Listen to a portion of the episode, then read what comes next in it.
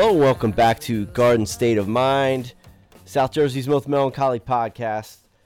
Please, if you are listening for the first time, if you are a regular listener, hit subscribe.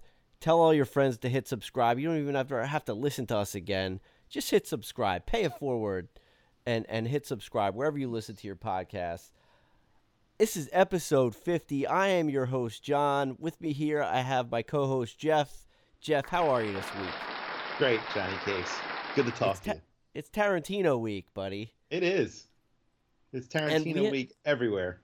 Yeah, I know. I know. It's probably Tarantino the last two weeks, I would guess.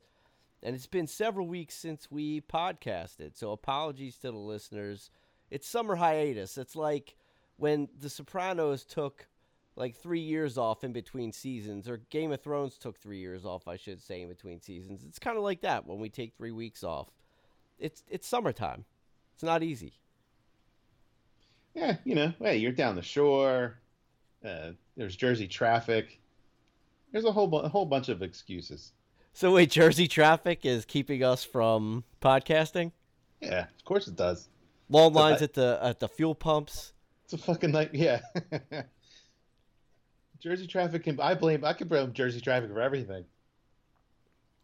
Jersey traffic has been especially I I would say Jersey and Philly traffic have been especially bad this summer. I've been really pissed off because uh, once the kids are done school, I expect that the traffic's going to lighten up a little bit in the morning.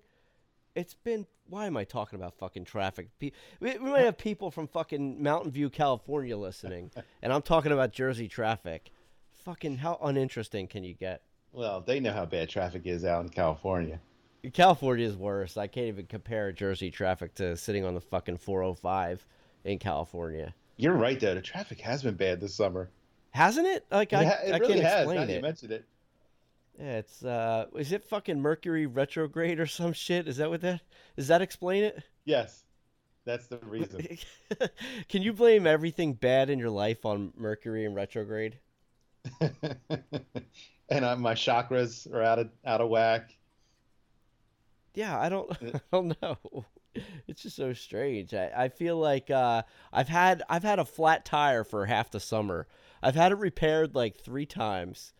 I, I've had the whole uh, like it, it's been plugged twice. The fucking thing went flat on me down the shore when I when I was on vacation. I had to take it to a Sunoco station and get it fixed. Yeah, I'm so on my vacation. I'm so tired of feeling my my one. I have one tire that's through throughout the winter has been low, and then it continues to be low.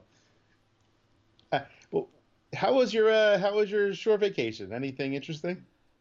Uh, nothing interesting. I mean, you, you have the whole family all together, so there's always a good dynamic there. Um, when you, you shove like it's four couples, right? So it's me and my both my sisters, and and you know Gary and Mike, you know their husbands, and then my parents, and then you got the three kids. Um, so I mean, and it's getting better because the kids are getting older, so it's not as crazy. Uh, they used to just run around the house screaming all week, and and that's Right. not happening anymore. And I feel like the adult couples are finally learning how to just survive the week with one another. Where some people who would normally do shit that would drive you, you know, fucking crazy, they've somehow managed to figure out after like six or seven years now that maybe I shouldn't do those things because it tends to piss everybody the fuck off. So you know, I think we've all figured that out, and uh, it's good now. And it's Jersey Shore, so it was perfect, perfect week. Yeah. Avalon, New Jersey is beautiful. For anyone who ever visits, I highly recommend it. Hundred degrees. I wanted to kill myself that week. It's like ninety. So it was a hundred. It was a hundred back home, right here, and then Jersey Shore was only like eighty-five that week. Oh, It was beautiful. la-di-da. Yeah, we didn't have any humidity, and now we're talking about fucking weather patterns. in, in New Jersey. Again, very uninteresting for the fucking listener, especially because we're talking about weather from three weeks ago. it's not even like we're giving a forecast for tomorrow. I'm talking about, hey, remember when it was fucking hot that day? Yeah, did you wear shorts? Yeah, I did too. Oh, I fucking, I must have drank a gallon of water that day. Yeah. Oh, fuck, yeah. yeah, remember that? Remember that ice storm in 90, uh, 95? Oh, I fucking slipped outside. I remember I slipped. I dropped my keys. um, Anyway, we wanted to talk about Tarantino this week. Yes. Um, you and I both saw Once Upon a Time in Hollywood. I would love to give our grade, and and I have to say, there. Spoiler alert! I'm going to talk about the movie. Yeah, we're talking about everything from it. Well, we haven't even talked about it yet, but we're we're um, yeah. If you if you haven't seen it yet, then just uh, look into look into captions and see when we stop talking about it. Right. I will um I will post timestamps for Once Upon a Time in Hollywood. So at least you know don't listen between, you know, X and Y. And then, you know, we'll talk about other I I'm sure we're going to touch on some other Tarantino stuff. Um but I, I can't worry about those spoiler alerts. If you haven't seen him now, it's fucking he's on Netflix every month. Yeah. Um and then we also have to talk about uh, the Bachelorette finale. Oh my God, one of the best finales, one of the best seasons. I mean, of just television. Was it? I mean, I only have one other one to compare it to, and that was last season. Besides the Tristan Ryan one from however long ago that was that I fucking watched that. It was it was phenomenal this year. I loved it. It, it That- had everything. I mean, it, it, it was as compelling as shit, and uh, you know the, the all the people, all the stories were great.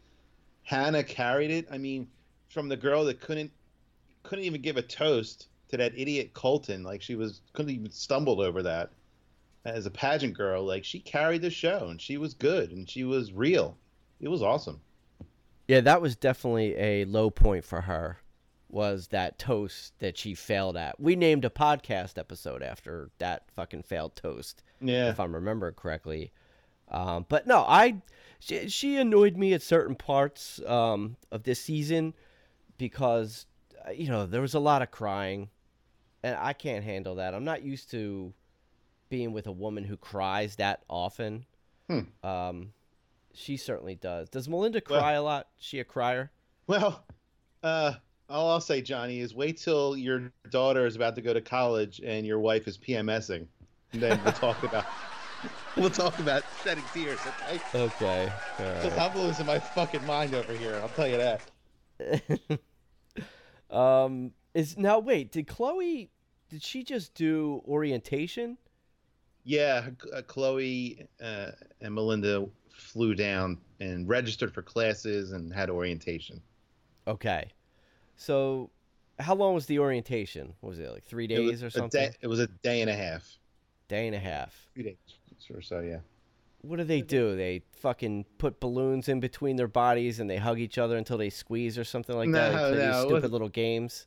No, it wasn't that stuff. It was more. No, it was more just information, and then uh, she did meet a group of people. Like you know, they're so uh, they're so in tuned this generation with getting online, and they they figured out who was at the orientation just just based on Instagram. She basically got a group of friends that met, she met up like the first night. They went out. I mean, they went out to a club. Like they were just you know, there there was no of the getting to know you stuff like we had to go through when we went to college. It was so awkward, and I was, Jesus Christ, I was a little fucking dork. You know, I still, I still hadn't fully grown.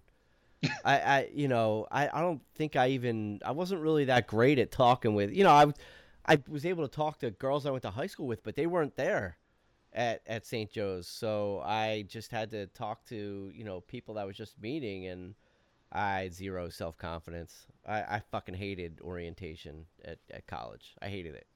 Yeah, kill it, myself. it was tough. I remember we had first of all, it was really it was all that rah rah shit. I really don't like. It's just so, you know, we. I'll never forget. we had. Uh, so our slogan was "Challenge each day the Wildcat way," um, which incidentally I have done for the past twenty nine years. Yeah. but, you know, lest you think I haven't. But I remember, I'll never forget. It's the weirdest thing. We we had we were at one point, so we're going around campus. He's showing us around, and you know, of course, they made us say things or you know get involved and like give ourselves a nickname. So I Yeah. I, I said I was Jazzy Jeff. You know, I mean, I don't know why, and and then That's a great nickname. and that, exactly Jazzy Jeff. so, appropriate.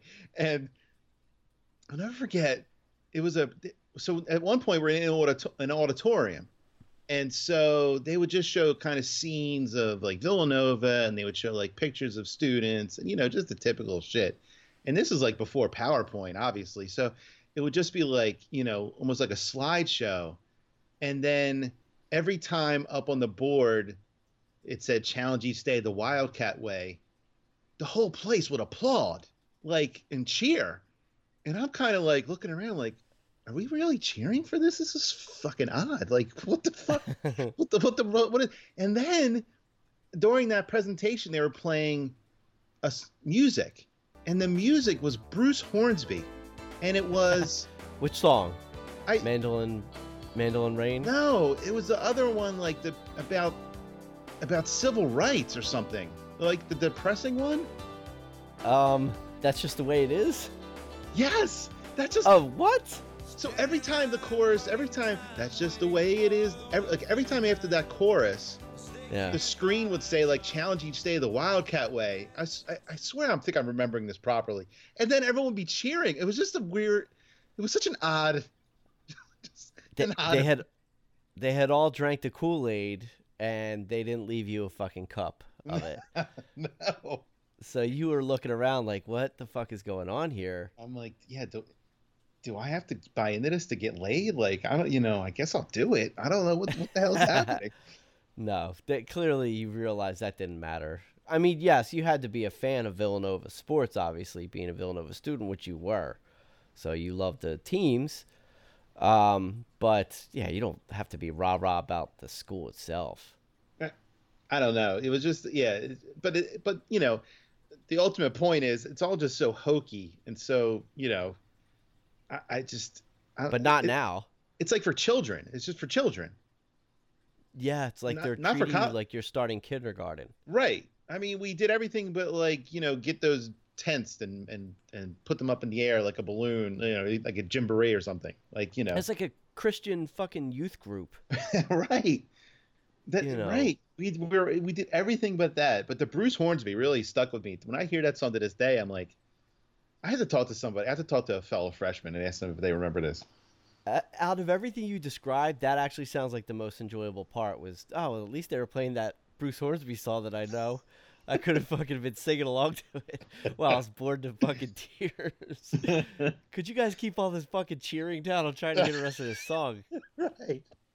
Because they passed the law in 64 give those who ain't got a little more. Yeah. Uh, Tupac, uh, he stole that for his own version of That's the Way It Is. You, uh, you yeah. must be familiar with that I song. I am. As I actually like that. Yeah, as the 90s re- recede into the uh, rear view, I miss them more than I thought I would while I was living them the 90s. So which which era had better music, the 90s or the 80s for you? It's the 80s, hands down. Uh, the 90s, I was way out of it at a certain point. Like after college, I just was listening to the same old shit I had, and I was listening to 610 all the time. So I wasn't really listening to anything, okay. and all that, and all that like Hootie and the Blowfish and Mr. Mr. Jones. I mean, that was just all bullshit to me. All that all that stuff. So so so counting crows, you are out.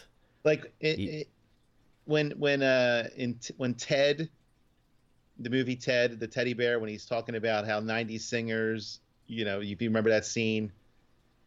Uh, how, barely. I uh, only saw that movie once. Oh, okay. Oh, great movie. Um, yeah, when he's making fun of how they all sing, that's exactly what it what I feel like to me. So I kind of like missed out, like on the say the Smashing Pumpkins. I was you know, I was aware of it, but I wasn't like deep into it. That's interesting. So I, I love. Well, first of all, I'm surprised you said that. I actually thought you were going to say the '90s because of Pearl Jam, um, and U2 was fairly huge at that point. Well, I know what, you're a U2 fan. Well, yeah, that's why I would listen to the U2 CDs, and I just kind of focused on that. I wasn't really getting too deep in anything else. Well, so, but you're still uh, a bigger fan of the '80s than the '90s. Yes. Okay. I mean, I love I love them both. There are gems in both. It's hard for me to say. I don't know. I was I I listened to a lot of that shit in the '90s, uh, Counting Crows and definitely Smashing Pumpkins and all that grunge and Nirvana and Pearl Jam. I loved it all, but uh, I mean, I when you when you mention it like that, obviously, uh, uh, yeah, it's better music. It's stuck with me, but overall, when I'm thinking of, like I said, the the Hootie and the Blowfish and like, you know, the Rembrandts, like all that Train. bullshit. Train? Were they back Was that then? was Drops of Jupiter in the '90s or 2000s? No, I think it was closer to 2000s. Okay. Um, all right. but when yeah, everything but grunge when the grunge kind of went away and it was then it was just it was just pop bullshit yeah i wasn't i wasn't down with that How about Dave Matthews? yeah nah not really i mean it's you know I'm- like i said i'm kind of aware of it or you know i yeah no Not a Dave Matthews fan. Okay. Um, all right. So that was 80s versus 90s uh, recap for anyone who just joined. Of course, you probably didn't just join because it's a fucking podcast, so I think you kind of have to already be listening. Um, w- would you like to kick off this Tarantino conversation? uh so we'll do yes certainly Yeah. Would- Let let's let's get into it. all right uh do we want to do you want to do a ranking real quick before we talk about once upon a time in hollywood or everyone's been ranking the the their tarantino movies and i find it fascinating We have to rank everything in life. Yeah, everything's Uh, a you ranking, know. but it is it does make you think when you when you hear someone's rank, especially for these movies. Um, I, I you know my big my I, big I agree. My big takeaway is not everyone loves Jackie Brown as much as I do. Ah, well, people are assholes if they don't love Jackie Brown. Sorry to anyone who's listening that doesn't love Jackie Brown. I just watched it like a night ago. I fucking love it. I I, I think about it instead of a, a ranking. Let's just say how many times I've watched something. So obviously I've watched Pulp Fiction the most, and Pulp Fiction has been on cable a lot the past six months. And Jackie Brown is consistently on cable, like you know, I'd say once a week. And every time I see it, I watch it. Me so, too. It's on and- Showtime like every other day. Yes. Inglourious Basterds is on seems like quite a bit. Maybe it's on Netflix now, but I watch that every time I see it. Um and then I you know from there I I think I've only seen Django Unchained once. Oh, the Kill Bills? Love the Kill Bills. Tell me about it. They're I- my favorites also. I, I think I like Kill Bill 2 maybe because of the Pai Mei stuff. Um, Uh-huh. A little bit over one, but to me, I love them both. I watch the fuck out of those. Um, Likewise. Reservoir Dogs is never on, but I did actually watch it a little bit this week. It's on, I think, Amazon. Um, but I watched the shit out of it back in the day on DVD. What am I missing? Uh, you talked about Pulp Fiction, Reservoir Dogs, Jackie Brown, Kill Bill, Inglourious Basterds, Django, The Hateful Eight. I don't think Oh. you mentioned it. All right, The Hateful Eight. I just watched rewatched this week, and you know, I- I I can definitely see myself watching it more. But so I watched it on Netflix. I I, I love Hateful Eight too. I mean, I'll keep on watching that too. It's I guess if you know, um, I don't remember. What's not to love about every one of the movies that that you just named? Nothing. It's it's difficult to rank. It really is. But we're gonna try it. Have you seen them all in the theater, or made a point to? Did I see them all in the theater? Uh, Or most? No. Um, not even. No, I've I've only seen maybe two of his movies in the theater. Oh, really? Which one? Yeah. Uh, I saw Pulp Fiction in the theater for sure. hmm I saw I saw Grindhouse, which we're not really talking about because he only did I guess one of those. Um, I think he only did one of them. He did the Kurt Russell. I don't think I've Uh, seen, I haven't seen that. You didn't see Grindhouse? No. Uh, I would recommend it. Okay. Um, uh, let me see. And then I guess I saw Kill Bill 2 in the theaters. That's Oh. it. Okay. So I saw I saw Pulp Fiction in the theater and I was so uh, I was so taken aback by it that I forget who I went. I, I, my sister said I took her, so maybe I took her for the first time. Yeah. I had to go see it again. Believe it or not, I took my mom. I, I I said I asked my mom to go to the movies. Now you know that is quite a leap for me to do, but that's Right. I wanted to see this. I kind of wanted maybe even her to see it. And then I took my dad again. So I at least went with my sister once, my mom once, and then my dad once in You- the the in the took- theater. You took Meg when she was 14. That movie came out in 94. You took her to see Pulp Fiction. I don't Your, I don't remember Your remember 14 year old sister. I don't remember taking her, but she said that I took her and her friends. All right. Wow, that's a racy movie for uh, just turned teenagers. Well, sure. You have male male on male sodomy. Um, trying to think of what else was. I guess you had the heroin overdose. Ah, um, what, So- what's your? So Pulp Well, Fiction. So Pulp Fiction. That's three times I saw in the theater. I saw it Uh, twice in the theater. Jackie Brown I saw once in the theater. Um, Kill Bill, I remember I saw on vacation in the theater. My kids were little, and, and we had our brother-in-law watch them, and we went to see Kill Bill one, and then um, Kill Bill two, both in the theater. I'm trying to remember. I can't remember.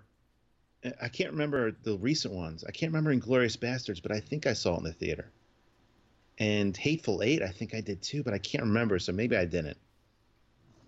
But uh, the only re- the reason I'm asking or talking about it like this because for me this this just just became an event for me, and I went and saw it twice, and I'm I just I'm of the mindset now where, you know, we'll get into it whether I think it's you know the one of his best or towards his top or bottom ten whatever. I just want to experience this as many times as I can on a big screen. You know, I have some time. I can I can do it. I just want to take advantage of that. Well, before we before we break down his well, before we break down Once Upon a Time and and, and the- rest of his films, however much we're gonna get into them, can I ask you, are there any other directors that you can think of besides Tarantino, where you at at a minimum really like all of their work? Any other directors?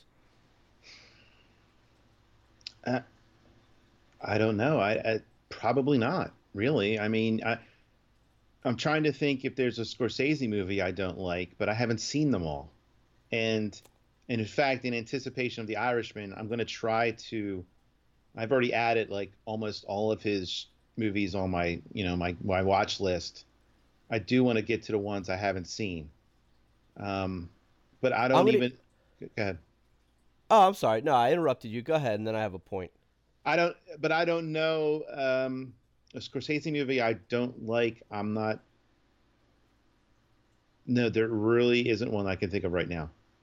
Under pressure. No, I, I understand. I I would I would propose um, Christopher Nolan, where I could at least say, I I really like every one of his films. I'm gonna rattle them off for you, Okay. and you, and you tell me if you if you go. Actually, there. Damn it, there's one. Oh no, this wasn't his. Okay, cool. So Memento, Christopher Nolan. Awesome. Right. Um, Batman Begins. Now you might not be into the I haven't seen that. Ah, wow. Okay. So I mean, I I believe it's. I think it's really good. The Prestige. Please tell me you've seen it. No. Oh, holy shit! You've got to see The Prestige. Okay. So um, that's that's Hugh Jackman and and uh, Christian Bale. Okay. Uh, uh, The Dark Knight. I'm assuming you haven't seen that. No. Okay.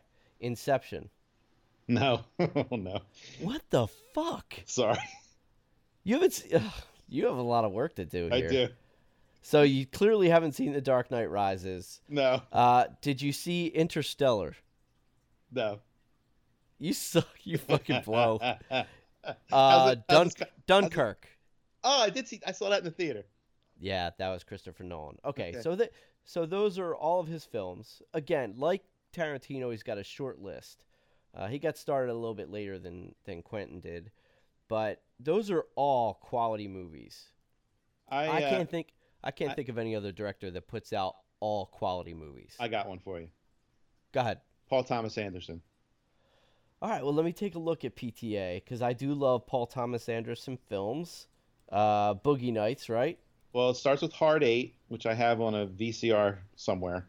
Although I don't, I don't remember a fucking thing about it. But Hard I- Eight. Hard Eight, yeah, man, it was like it was his first movie, and it was um, it had uh, John C. Reilly in it, and uh, fuck me, whatever, doesn't matter who was in it, but it was like they were in Reno, and, and it was like a, a casino type thing. That was mostly the reason I liked it. Philip Seymour Hoffman, of course, Melora Walters, uh, Philip Philip Baker Hall was in it. Philip Baker Hall. Who's that? Where would I know Philip Baker Hall from? Uh, he so he was in Magnolia. He was the um, the TV producer. Um, that was Melora Walters' father, I think, and molested Oh, her. was he? And Oh, he- yes. and he was Bookman in Seinfeld, Uh, he was library also, detective. He was also Larry David's doctor on Curb Your Enthusiasm. Or he used the phone. He, he drooled on Larry's head. Oh yeah, yeah. Did, didn't Larry use the phone in his office? He was pissed about it. He did, and then he, he they had an argument because Larry was asking why can't patients use the doctor's phone. He just said it's just an old rule. It's an old rule. It's it's it goes it, the, there are reasons that go back so far that it's not even worth getting into. He just refuses to tell him why. Oh, it's funny. Yeah, he doesn't have a lot of films. No, so he's sorry. So Boogie Nights, obviously. I just watched the end of that last night. Uh, Yeah. Mag- Magnolia, I love, and you yes, know, there will be blood.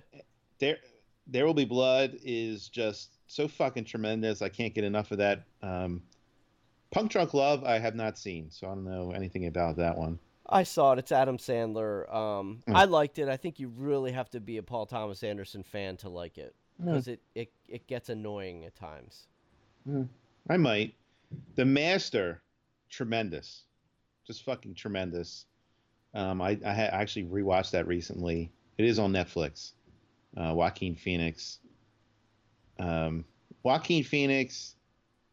Uh, Tom Cruise, Brad Pitt. We could talk about coming up. These guys deserve Oscars. You know, I don't know what it, what it, what it's going to take to give these guys. I think they always do excellent work. Even Tom. Wait, Tom Cruise? Yeah, I don't know how he's gonna. He he Well, I'm he could have gotten an he could have gotten an Oscar for Magnolia. he was nominated. Um, he was he nominated for He that? was. Yeah, he was. He was fantastic in that movie. I Um, had, I, you know, someone was talking about Color of Money this week, and they were, and uh, a I critic, saw. yeah, a critic was saying he was overacting, and I don't know. I thought, I thought Cruise was perfect in that movie of, like a brash, unsure of himself, cocky guy, and just I don't know. I thought he was really, I thought he was great in Color Money. I mean, I think that was his Top Gun persona. Well, eh, you know, I, eh, I guess. but- cocky, you know, and that was Tom Cruise back back then. That's kind of what you were getting when you cast him in a movie at that time. yeah, I. I don't I don't think it was overacting. Um, did you did you see Phantom Thread? I didn't. Um, I remember when it was out. It should be on cable. I, I, I really liked Phantom Thread. Um, I've been made fun of for liking it, but uh, I just you have to say it before you can talk about it. Inherent Vice That's- is the other one. I don't know what that is. I didn't see that, but Phantom Threads with Daniel Day Lewis, right? Yes, And it's is he a designer or something like that, or yes. okay? Um, I it I'll put it on the list. It's not it's not at the top. I'd I'd rather rewatch every Tarantino film before I watch Phantom Thread, but I'll watch it. I will give it a, a chance. It's still Daniel Um, Day. Come on. Yeah, Daniel Day's he's he's amazing. So, all right. So Pa- Paul Thomas Anderson, sure, he's not at the level of Tarantino. I mean, Well- every movie that Tarantino releases is at least really good. What's your what's your Scorsese dog? Is do you have one? oh shit, my Scorsese dog. Um, hang on, cause I I don't want to. I don't want to start fumbling around here. Um, well, it's hard to say that he has a dog. shit. Um, Like I, i I've, guess I I've never seen New York, New York. Um, I've never seen Alice Doesn't Live Here anymore. that's I just added that to my list. That's on either Amazon or Netflix. Um, I don't know that the Last Temptation of Christ was wonderful. Eh, I thought it was good, from what I remember. Good. How about The Age of Innocence or Kundun? I haven't seen that. Um, you know, yeah, there's there's definitely many I have to get to. Um, Gangs of New York um, was good. I don't know. I was. I don't know that I would say it's really good. Well, uh, I don't know. And then Hugh, Hugo. I haven't seen that. I don't know. This is what I'm saying. I, it, it's hard. It, and look, I can't. Scorsese's been doing it since the late '60s. Um, it, it's hard for someone over that length of time to put out. You know, Tarantino's been very specific, right? He, he's got like 11 movies or 10 movies or whatever it is, maybe nine. Um, and you know, it's that's less opportunities to fuck things up and Scorsese also I don't I, I don't know. I mean, I he's worked with really great actors over time, but I I think sometimes he gets these passion projects and he's just going to do them whether or not they're going to be super interesting for everybody else or not. Well, there's no, you know, I don't know. There's not. There's really. It's it's the movies are not as many as you think. Oh, looking at the list right now. Scorsese? Yeah, Uh, he's he's got a lot of films, man. It's not like Spielberg, but he's got one, two, three, four, five. I mean, he's got 22, 23, actually like 26 or 27 movies. hold on. 20, yeah, all right. I mean, that's really not a lot. If you, th- I would have thought there'd be like many more I had to get to.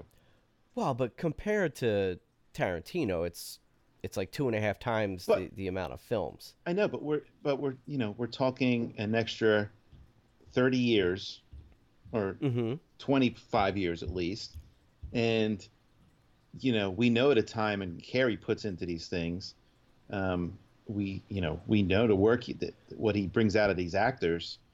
Um, I'm looking at the last, you know, Silence was tremendous. I mean, it's not, you know, I want to rewatch Silence again. It, it, it is a long movie and it's, you know, it gets kind of dark a little bit, but uh, another tremendous movie. It's like some of this stuff that just it, I don't know why it gets ignored. I don't know. Um, you know, it's he's not always going for mass appeal, and so your average, your average Scorsese fan wants Goodfellas. They want a gangster movie every time. They want The Departed. So I don't know. I I just think that uh, I think your average Scorsese fan is looking for the gangster type of movies, and if it's not that, like you know, The Irishman, a, a billion people are gonna want to see it. But I I don't know. But the original question was like, who are you dropping everything for? And you know that we haven't dropped everything for Silence, or you know, actually, I, you know, the last big movies I've I've gone to see Wolf of Wall Street. I saw in the movies, Shutter Island, The Departed, obviously. Of course. Uh, You know, Aviator, Gangs of New York. I like. I haven't yeah, seen the Aviator I saw in the theater. So it's still an event for me. And obviously now I'm getting super excited for the Irishman. Did you what did you think of the um uh, the de-aging? Uh, I don't know. I mean, I guess it looks okay. Uh, I'll be interested to see. You know, I I didn't get the opportunity to look at it on like a big screen, so it's hard to say. But I watched I think it's it's odd. when I watched the trailer for the first time, I didn't even notice it. But then hold on. When I when I watched the the uh, the trailer the first time I watched on my phone and I didn't even notice the de-aging part. It, I just kind of uh, um, it wasn't the best lighting I was in. I was looking really bright sunshine. Right. So then later on in the day, when it was like trending on Twitter, when I looked at it and they you know see De Niro on the phone, it did look a little odd. Um, yes, I think just- it's going to be weird. Yeah. Now, I don't know if, if I mean it's we all know it it was him acting and it's his face. Um, so I I just hope it doesn't take us out of it. But I'm I'm I'm guessing the way you know the way he makes his films that we'll be involved right away and into it. I'm sure it's gonna be great. I mean, I ho- I just hope they don't look like fucking Pixar characters. Uh, yeah. You know, I like when they first started it- when CGI first became a thing, right? Like it, it, it hasn't always been perfect. In the beginning, things still looked weird. Like I, I'm assuming that with this technology, it's not widely used, so it's going to take a long time to figure it out, right? Or the technology is going to get better. Well, yeah. This was this was the, the first time this has been done. I think on this Like nobody's used it in a feature film. on this level. I think so. Right. Um, yeah, so maybe it's just like this is the beginning and it's not going to be as good. Uh, just like, uh, you know, like, like I said, CGI or anything else. Takes a while to work out the kinks. I mean, I'm already so happy with the cast and the idea of it that Yeah. I mean, it's gonna it's gonna have to be such a massive turd for me to not watch it a zillion more times the rest of my life. Which it's not going to be a turd. No, W- w- that's It's there's not a chance. no, and and you know, I'm sure I can I can give you half of the critics right now saying since we know what the story's about, they're just gonna say, you know, oh, Scorsese, all he can do is you know violence and mob hits. Um, Uh, Of course, that's not true. you right know. you know but that, that's you know that's probably what you know we could say that right now yeah no kidding It's this. Like- This is the the film that's bringing Pesci out of retirement, yeah and, uh, and it's only the fourth film where De Niro and Pacino were both both involved. that's an amazing how about that how did you know they're all running in the same circles in in the new york in the 70s like do you think that scorsese kind of wasn't a fan of pacino like it, like how did they not cross paths before this or Maybe Pacino was busy. You know, he he certainly was busy with The Godfather. That that had to take up The Godfather Part One and Two. That had Okay. to take up a decent amount of time. good point He had Dog Day Dog Day Afternoon. Um, uh, shit, I can't remember any of his his uh, any of his other big movies in the seventies. serpico I don't know. Yes, sir, exactly, Serpico. But Serpico was probably late seventies, right? You know what? I I think you yeah you probably nailed it. They were he was in these major projects. You couldn't even get a hold of Pacino after Godfather. He latched on to De Niro, and was able to. But all but all these projects are long. You know, Raging Bull. They don't just make it in like six months. Like they're you know devoting a year and a half to this stuff. Oh yeah. Now, can you believe, by the way, since you mentioned Godfather, or, or I did, that Al Pacino only made thirteen grand on Godfather One. Wow. He made he made less than Robert Duvall, who pulled in like sixteen grand or something like that. And then for Godfather Two, he pulled in six hundred grand. so he jumped. He jumped a, a little bit up to God uh, in Godfather Part Two, but thirteen thousand for arguably one of the top three movies of all time. It's amazing. It's a- unreal. I hope he I hope he got a, a payday for for three. I'm sure he did. Oh, for three, he probably raked it in. Yeah. Yeah. Um, That's those are insane numbers. Um, they are. and then you know, and then you know the history of it. Like the production was, you know, was almost shut down. You know, they didn't want him. They didn't want uh, Coppola. Like, it, you know, it's just uh, it's one of those amazing. Just like like everything about history. It's so so much fun to think about what could have been or what, you know, Yeah. almost didn't make it. De Niro tried for the role of um, of Michael Corleone. And, Um, and I don't see that. no, I don't see it either. I certainly, you know, obviously he he played the Vito Corleone, the young Vito Corleone role to perfection. Um, so thank God he didn't get the role of Michael Yeah. Corleone because then we wouldn't have had that performance that he gave um, as Vito. Um, but what else did I learn about that movie? The, oh, that Sinatra was really fucking pissed Yeah. Um, Well, he was pissed at About- Puzo. Every he was Every time he saw Puzo, he was trying to, you know, punch him out. right because Puzo wrote, wrote that character to be based off of him, right? Yeah. Um, and not only that, Johnny Fontane was such a fucking hump and such a puss in the movie. It didn't make you know Sinatra. If if people associated that with Sinatra, it didn't make him look good. Yeah, that's true. That's pro- he- there was probably a bit of that when after the movie. Came. No, I mean he was mad when the book was out, but yeah, after the movie, then the guy's kind of a puss. You're right. Um, I mean, if Sinatra didn't want didn't want to be the guy hooked up with the mob, then maybe he shouldn't have spent like almost every waking moment with mob guys. Right, I know. I mean, you know, that was that's what he was doing. yeah. Uh, he was connected, right? Uh, yeah, in some way. I'm not saying he was a boss or anything, but he had a lot of friends. Hey, fuck it. He can do whatever he wants. Yeah, Frank. I love him. Well, Um, but De Niro and Pacino, Godfather Part Two, Heat, Righteous Kill. I never saw. I never had any interest, honestly. yeah, I, I, I heard it was. I heard that was really terrible. Okay, so I, I believe it. It didn't get a lot of fanfare, but I mean, Heat's an all timer for me. Oh my Uh, god. cer- certainly Godfather Part Two.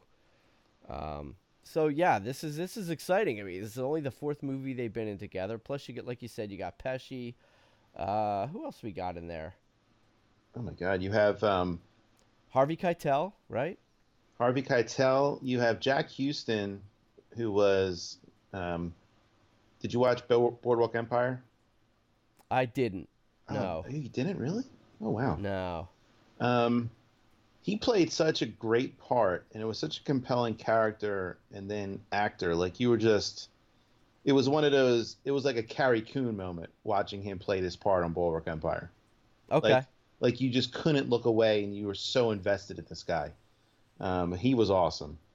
Um, Dominic Lombardarzi, Lombardozzi, whatever. Her. From The Wire. yeah. Yep. Uh, oh, Kathrine Narducci.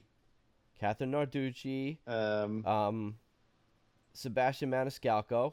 I'm not sure if you're Oh, wow. familiar with him. He, he's Yeah. a pretty popular comedian now. Jesse Plemons. Uh, yes. Anna Paquin. Anna Paquin, Cannavale. Bobby Can- I like Bobby, Bobby Cannavale. Uh, I saw Jim Norton's in it. Do you know that comedian? Really? He plays Don Rickles. Oh, well, that's good. Uh, Ray Romano. Yeah, I don't know how I feel about that. Well, I guess we'll see. I think he could play serious. Yeah, I know he's doing stuff, but I don't. I don't know. I don't buy it. We'll see. Okay. Yeah, I guess we'll see. I mean, you know, th- Th- yeah, th- like th- that concerns me. Makes me worry it could be a clusterfuck, but I don't think it will be. a lot of actors uh, and actresses. So, yeah, very exciting. We haven't really talked a lot about uh, Tarantino at all. No, we haven't. this turned into a Scorsese podcast. Well, I'm, t- I, I'm so. I did I get your final answer? Or are you putting Scorsese on the list of like a must see movie every time, or is that the original question? Well, it wasn't that. Is it a must see movie? I, I would argue that yes, Scorsese is a must see movie every time, sight unseen. Um, but they don't all turn out that way. So, so when I think about Tarantino's movies, Tarantino is a must see for me every time, and every time they've paid off, hundred percent. I love them all. Um, like I said, they're you know above average to great and I wouldn't even say above average, really good to great. Um, I don't know, I- you know, there I haven't seen everything of Marty's, so Yeah. I, I, I can't necessarily make that claim. And I doubt that Hugo is going to be a must see, or um, Kundun. Well, Christopher loved Kundun. Christopher loved Kundun. I, I don't know how much he understood it though. No. He just was trying, you know, Christopher no was chance, trying to be different. No, Right, he was a. Um, I will say this about about Tarantino, um, and this happened to me watching Hollywood. Mm. Is you it obviously it is they get better and better with each viewing. Um, so I you know I, I'm ready to to keep on watching Hateful Eight and Django, um, but all the other ones I've seen countless times, And as I was watching Hollywood, I was like, "Ugh, I can't. I, I need to watch this again. I can't wait to watch it again. So now I can start looking at other things. Now, did you see Hollywood twice or once? Twice. Oh, wow, you did. I'm so jealous. I really wanted to see it again this week, and I didn't get the chance. Now this the second time I was I was at a theater in Kentucky. Not that, that Uh-huh. ma- not that that matters, but the screen just sucked. It was really dark.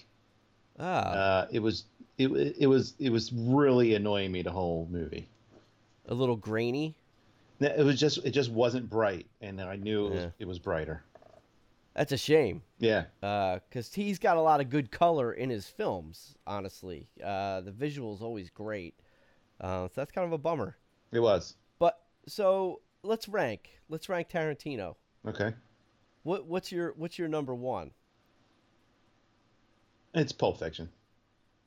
So Pulp Fiction is your number one.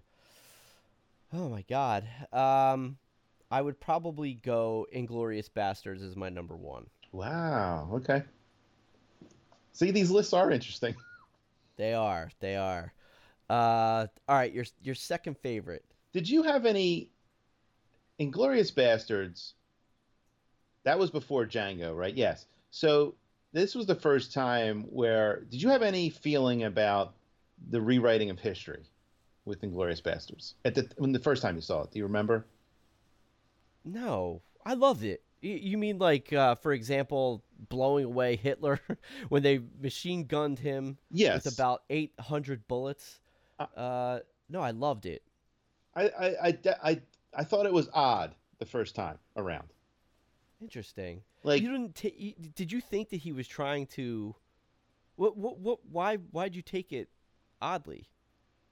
I, because it didn't happen that way, and Well, right. it, I- it just and he, I mean, It, The it's Hitler- wish fulfillment. I get it. Hitler and the Holocaust is such an overwhelmingly, it's just a colossal event in person Uh huh. that, you know, I get it. We, yeah, it would have been great to kill this guy, but, you know, who's to say if we got to him in time? I mean, or if he did enough damage as is, you know, I don't know. It just, I don't. I don't understand. I. I mean, to me, it's it's art. It's fiction, and like I said, wish fulfillment. That you know, some of those scenes. Uh, to me, that's all that it was. It didn't say based on true events. You know, it was nothing like that. It was this director's vision of how he wanted to tell this story of you know this band of uh, Nazi hunters uh, in in in France and and Germany, whatever, and you know his telling of how it would have been if Hitler had been gotten by this group. I know, but this, but, but again, this is because this is the, I mean, is this this the major event of the past 300 years or 250 years? And you know, the it's a great idea that there was a band of Americans killing Nazis, but as far as I know, most of the Nazis are in Ar- were in Argentina, and they didn't have swastikas on their foreheads. They got away with it. I mean, so Right. y- y- I don't know. I mean, like I said, th- this is what I felt the first time. I haven't really cared about it since. I just love the movie. But so I guess my approach with it was I I hate Nazis, right? Uh, I I would have hold on. hated Nazis. hold on a second. Okay, Are you prepared to to state that publicly? I just did. All right. Yeah. So, um, wait, you think a lot of Nazis are lis- listening to our podcast? I'm, I'm wondering if anyone has said that they love Nazis. I uh, other Nazis, I guess. Um, you felt a I felt you like I felt like you were a little proud of yourself for for saying you hated Nazis. Right, I know. So, so look at it. Right, obviously that's not a that's not a hot take. So, um, you know, yes, Nazis are hateful, um, and hateable, and so it was enjoyable for me to watch this film, uh, where this group, this fictional band, I forget what uh Aldo, what's his name, Aldo Raine. Yes. Yeah, Aldo Raine. Which again, Brad Pitt, fucking just masterful he is. acting. The character was just glorious. Um, and and then the, just the different members in that in that group, you know, the the uh, the bear Jew, um, you know. So, but anyway, it was an entertaining. It was you know satirical, right? A, a satir- satirical look at something that you know nobody has ever satirized, besides maybe Mel Brooks.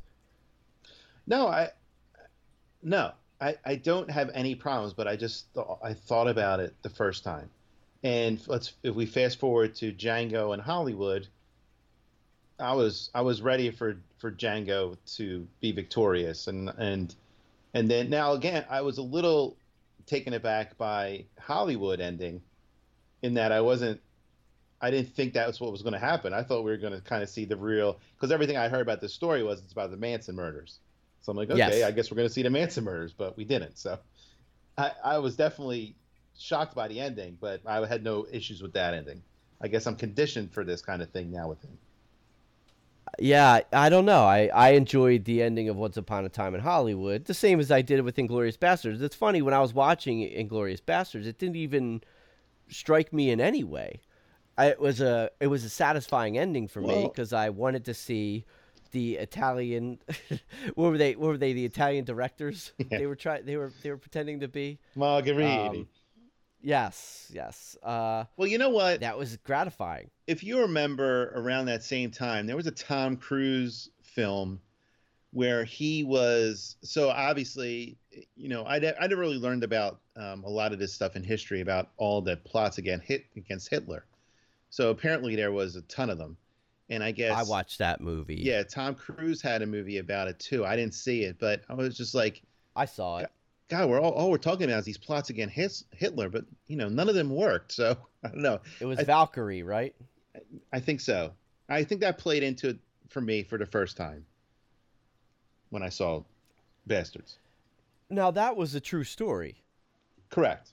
But That was a true story, and yes, they failed yes. miserably, and they were all executed. Uh, sorry, spoiler Oh, alert. were they? were Oh, lined up and shot down uh, by a firing squad. Huh. Yeah, it was br- brutal ending for them. Um, but okay, so we're All let's right. go back to Tarantino's list. All right, so that's my number one. Like it or not, All right. that's I I love that movie. Love it. All right, your number two. You're number two. Oh, so I go number two next. Okay. Oh, I said. Oh, you're right. I said. I said Pulp Fiction number one. I'm sorry. Yes. Um, I want to say number two. I'll probably put. I'll probably put Basterds two. Been watching it so much lately. Okay. So your number two is Basterds. I guess my number two has to be Pulp Fiction. So you and I are just, we're we're right there. We're right Yeah. there. We're just one off. I mean, yeah. Um, I. I, I, I want to give yeah I, I want to give Pulp Fiction just credit for just being so stunning when I first saw it that I didn't know what to do with myself and I, Yeah, it was groundbreaking. yeah Yeah. Um, I understand. I, I could easily make it one. As a matter of fact, Pulp Fiction one, Inglourious Basterds two. I think I need to rethink that. okay Okay. All right. So we both have one and two mashing. What's your number three? Okay, um, let's talk this through because it's it's between Kill Bill two or Jackie Brown. Um, so I need your help here.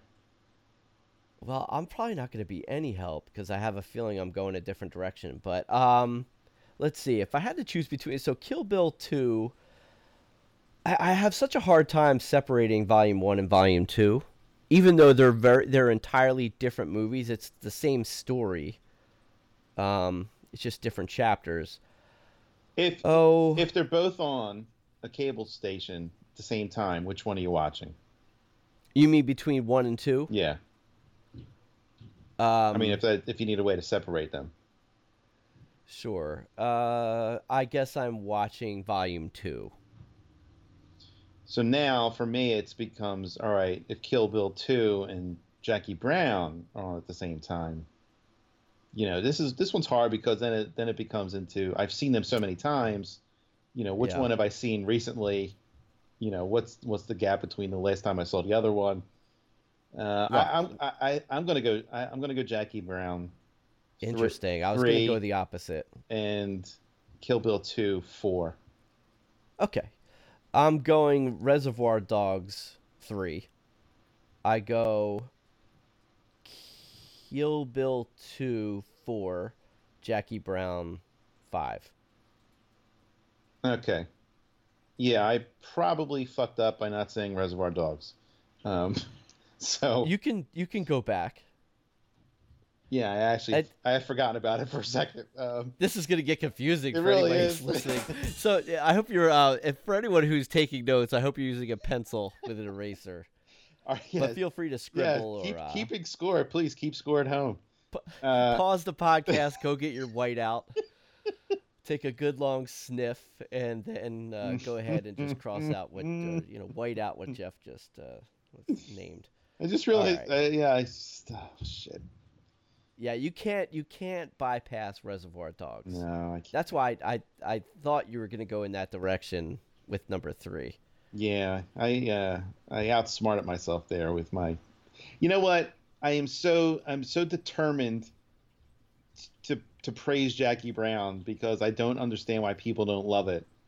Um, first of oh, all, I know. What? No, no, I was just Uh, saying I, I know. It's it, it- it- nobody gives that movie the credit that it And- deserves. It's it's an amazing movie. And if you don't love to hear Samuel L. Jackson say Tarantino dialogue, I, I, then I don't know what to tell you. And you know, Yeah. and he wasn't in Reservoir Dogs. Like, and there. And speaking of speaking of another somebody that needs an Oscar, and you know, what are we waiting for? Is Samuel L. Yeah, I'm not quite sure. I mean, think about all even just in Tarantino movies, thinking about the performances. Yeah. Was he nominated at all? Was he nominated for the role of Jules? He was. Oh, good. Okay. I mean, he deserved it. I guess that had to be a tough year. 94. No, let's not get into that. I, I don't. I, I can't. I can't look that Yeah, up. li- we can't. We can't. We No. we already hate the Academy. It's well known, Yeah. documented. The- everything they do is stupid and wrong. I don't know why we still like it, but we do. Right. Uh, Um, now Reservoir Dogs. It's funny. I you know I downloaded the screenplay the other day and and just sat on my laptop and read the screenplay. Really? Yeah. It was just yeah yeah, and I could you know because you could I've seen the movie so many times and I could I already have the voices um you know in, in my ear uh, as I'm reading the lines just in my head and it's just as good reading it to be honest with you. The dialogue was so fucking snappy mm-hmm. and quick and interesting. Again, with the back and forth storytelling like nobody else had done at that time. That was 92. He's you know, he's going back with the Tim Roth character, showing how he was, you know, learning to be the undercover, Yeah. you know, burglar or whatever. And coming up with the story that he told about the police officers and they had the fucking dog sniffing him for heroin or whatever Mhm. um just and and Michael Madsen cutting a fucking ear off and talking into it uh just amazing Yeah. Reservoir Dogs amazing yeah. Yeah. I definitely fucked up there. I'll put that. Uh, I'll put that three. And okay maybe- well I fucked up too by may- not and maybe it should be two. one, so over over it uh Inglourious Basterds well I can't move Inglourious Basterds but you can Go there's a, there's a lot of recency bias because I've been watching a ton of Inglorious Bastards and a ton of Jackie Brown, and I have not seen Reservoir Dogs in a while. Uh, hey, I mean, uh, listen. Here's the thing.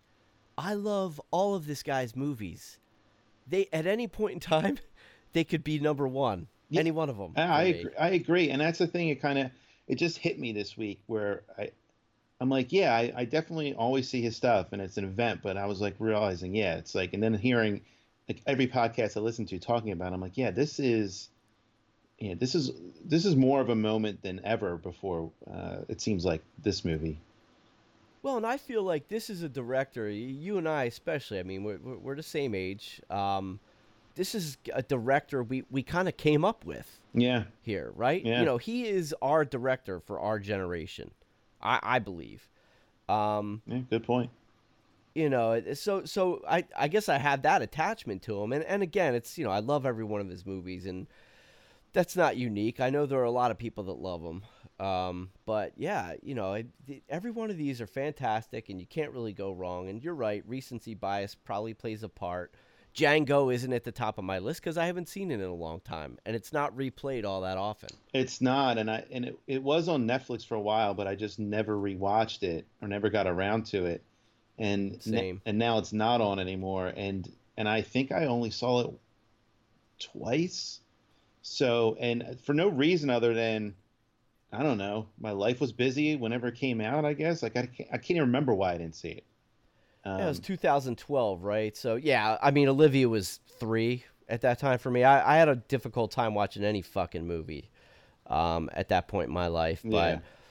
but but Django's great too. I mean, you know, you have Leonardo Dica- DiCaprio, Christoph Waltz, uh, Jamie Foxx. I mean, great roles, I think great acting. I do think though, um, since Waltz was so transcendent in Basterds, I did feel like Tarantino shoehorn, shoehorned a, a German guy into Django.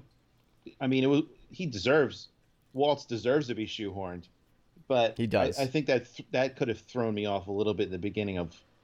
All right, you know why is this happening? But I can't remember. I have to rewatch it, so it's it's a tough it's tough for me even to talk about. It was a weird pairing, but it also kind of made me think of a buddy, a, a a buddy, a cop buddy movie or whatever buddy cop movie, Right. however the fuck you phrase that. You know, like a Danny Glover and and and Mel Gibson, right? You know, you got the black guy and the white guy. It always works really well. Um, That's true. Eddie Murphy and Nick Nolte Yeah. in 48 Hours. You know, it felt like that to me. Uh, the two of them working together, Jamie Foxx and Christoph Waltz. Yeah, it, I just it, yeah, it just needs a serious another rewatch. That's all, and like It does. just buy it and put it in our rotation.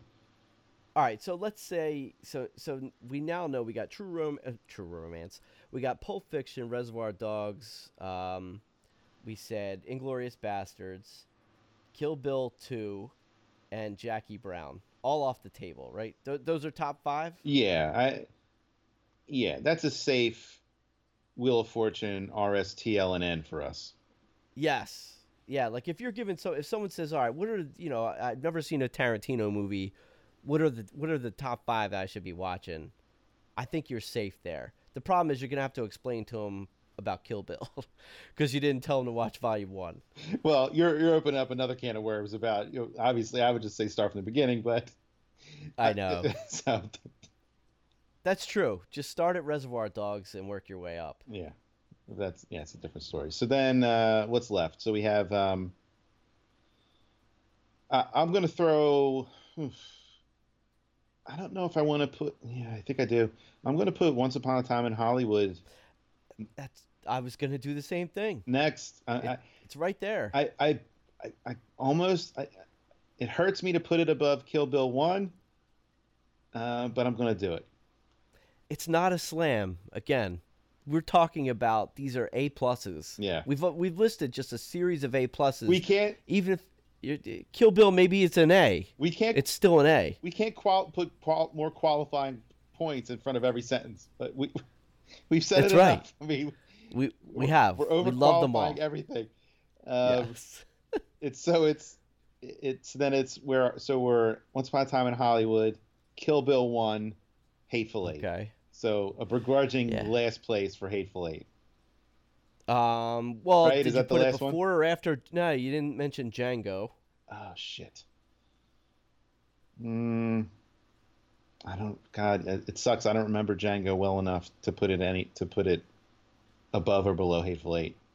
Oh, Django's below Hateful Eight for me. Is it? Ha- Hateful Eight, honestly, just even with Hateful Eight, I just I love the ensemble cast. I thought everyone was really good. Yeah. I loved Michael Madsen.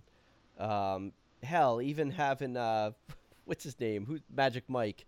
What the fuck is Oh yeah, name? Channing Tatum. Yeah, Channing Tatum made an appearance. I mean, got his head blown off. The dude, the Um, dude from Vice Principals was awesome. Uh, Coggins. And Oh uh, God, what is his name? He is. He's. Yeah, he was great in this movie. and I think he's in Justified too. I got to watch that. He is. He he is in Justified. Okay, yeah. Yep. Then I had I definitely have to watch that show. Um, how the hell did, can we not remember his name? It's Coggins, right? Walter Coggins. Walton Goggins. Goggins. All right. Yes. I was there. Um, but the whole the whole sequence in Hateful Eight when they have to what was it? So they they were in the they had to drop the horses off. There's just every time someone opens and shuts that fucking door, I know.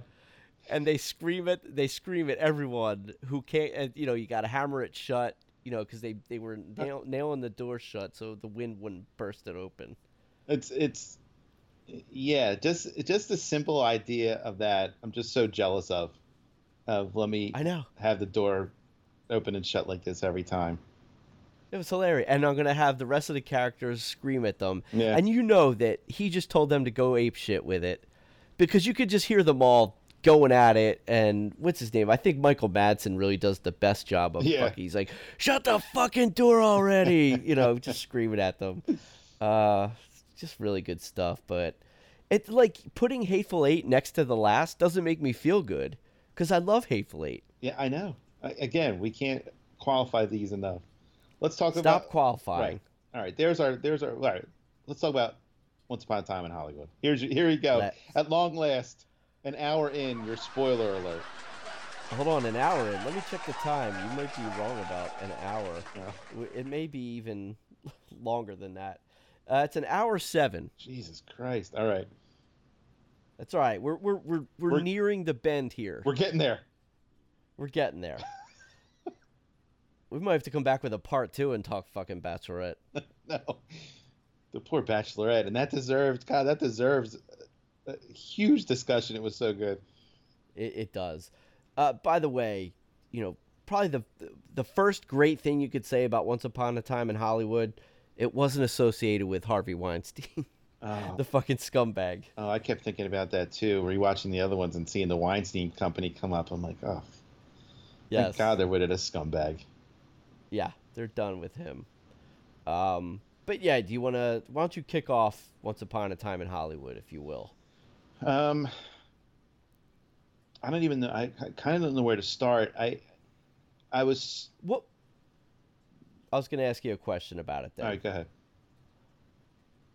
you know, what what was your wh- when you left? What when you left the theater, or maybe when the credits rolled? Um, you know, what were your initial thoughts? What did you think? How did you feel? Like, were you immediately ranking it near the top of Tarantino movies for yourself at that moment? Like, how did you absorb it all? I no, I wasn't ranking it anywhere because I was I was kind of in shock still by the ending. Um, but all I knew is I just I just needed to see it again. I just needed to really take it all in, and it didn't hurt my enjoyment of it the first time that I didn't know what was happening. But I, I, just I just wanted to soak it all in, and then I wanted to really like dig into you know the middle scenes. And then it's funny when i saw people like on facebook complaining about it and i'm i'm i'm sure they're talking about DiCaprio all those scenes on set where wondering like why is this happening? Or like, i can just see all the dummies how they think. And Yes. to me i just god i just loved every minute of it. And just the idea of of of how he's just coming to grips with with his you know new reality and and then that that little that young actress like I, I i just couldn't wait to watch that scene again I know. I, to me, this was, uh, you know, a lot of times a Tarantino movie is about the story because the, the stories are so interesting. And this one was interesting, but I have to say it was really about the characters. And in that case, you know, it was really about DiCaprio and Brad Pitt. Um, Margot Robbie was great, you know, uh, she usually is, but she wasn't a big part of the movie it, it really felt like it was just Brad Pitt and and and Leonardo DiCaprio's movies, and they were just so amazing. Like I believed they were, what was it, Rick Dalton, and uh, what was the other guy's name? Booth. cliff booth, Cliff Booth. Like I believe that they were those two guys almost from the get go. well yes they were yeah it's so it's tarantino's love letter to los angeles to movie making to everything behind the scenes uh, you know and I- to his favorites. You know, I think paying a lot of homage to to his favorite directors and some of those those those actors and B list actors from the from the '60s. Well, yes, and so then you know the question becomes, um, how much did I like Once Upon a Time in Hollywood? Well, I immediately started watching The Great Escape, you know, on Amazon. I've never seen that movie before. I'm like, you know, I, right. I've never seen The Good, Bad, and the Ugly, and I'm, I'm going to go see that. You know, I, he made me want to see all these movies that inspired him that he loves. It's like fucking film school when you're dealing with this guy. Yeah. It really is. You're learning about the history of film in not just America, but around the world. He's pulling from Italian movie makers. Yeah. Mar- Martin Kove, uh, the villain from Karate Kid, who had a small part, was uh, Cre- Kreese. Kreese. Uh, he was on uh, Carolla's podcast this week, and he was talking about making the movie.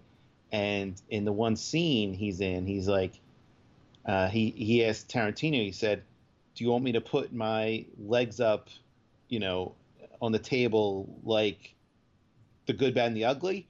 And you know, Tarantino's like, "No, no, no. I want you to do it like." And it named another western, and he was like so happy that they, you know, they both bonded over these westerns that he knew exactly what they were talking about. But Yeah. you know, such a great touchstone for for this kind of thing. Um, you know, and and, and Pitt Pitt really is you know the star of the show. Um, He was fantastic. and, yeah, really was. it's very it's- believable. Yeah, it's it- you know that's the amazing part too. And again, we need you know this is where you know he he needs to get his his, his Oscar finally. He's he's playing a stuntman. You know, he's arguably the hottest guy ever, and I know, right? and you believe that he's you know a kind of rundown you know stuntman gopher for a star. Like it all makes sense. You you're totally in. I'm not Yeah, sitting, I bought it. i mean we're watching movie stars. We're watching beautiful people margot robbie DiCaprio pitt. These are movie stars doing movie star stuff. You know at the very least that's why you should love this movie. But you know i'm in the movie. I'm believing him. I'm believing pitt when he's in his trailer and you know everything. I'm all in Yeah, uh, he was he, and I love the two, just the two of them together. I mean, even from the beginning, after you know, um, Dalton has that meeting with the Pacino with Pacino's character. Yeah. I guess he's the is he a producer or I uh, want to say maybe is he an agent? yeah I, I more of an re- agent He's more of an agent, right? Yeah, because he was kind of he was kind of slimy, um, but literally he's just having his this his fate, you know, told to him by Pacino. Mhm. Basically, y- your career's over with for the most part, and here's what you have next to do. You're gonna go be in spaghetti westerns, and you're gonna do this, and it's gonna help revive you a little bit. But that's all all you got. He listens to that reality. He goes outside and he, he bursts into fucking tears, and it was just hilarious. Um, but probably, you know, there were a lot of actors like that back in the day. sure Um, and that's I think that's what happened. They went and did spaghetti westerns and and and they or they you know they played the villains in some of these B movies and I just kind of liked it. It wasn't you know it was about one of these people that you wouldn't think too much about. That's kind of what I liked about this story. These were unknowns really. Um, now they weren't real people, but I'm I mean they were kind of based on the unknowns, the forgottens. yeah and it, it, it was very interesting to me too watching i started watching the great escape and you see james garner in there. And you know i think you know i mostly know garner for rockford files. And you wonder at the time i mean you know did all his hollywood buddies make fun of him for like doing a tv show? Like you know because the movies were the thing. And you know there, i'm sure there was some of that back then. And i, I you know I, I I actually read another article too saying about how you know pitt is like this is like really like a conservative movie. Like this is a you know real men taking care of their shit not crying um you know and you know hating hippies. Like it was it's it's fun it's stunning in a way. Uh you know there was a lot of you know you you wouldn't think of Pitt, uh, Pitt and DiCaprio as anti-hippie uh, but you know they were here They were, although Pitt was Pitt seemed to be okay with some with the hippies a little bit more than than um, the Rick Dalton character. Yes. he really hated them, um, to the point where he was like threatening the the Manson family. Uh, you know, minutes before they were about to come in and try to kill everyone. That was tense.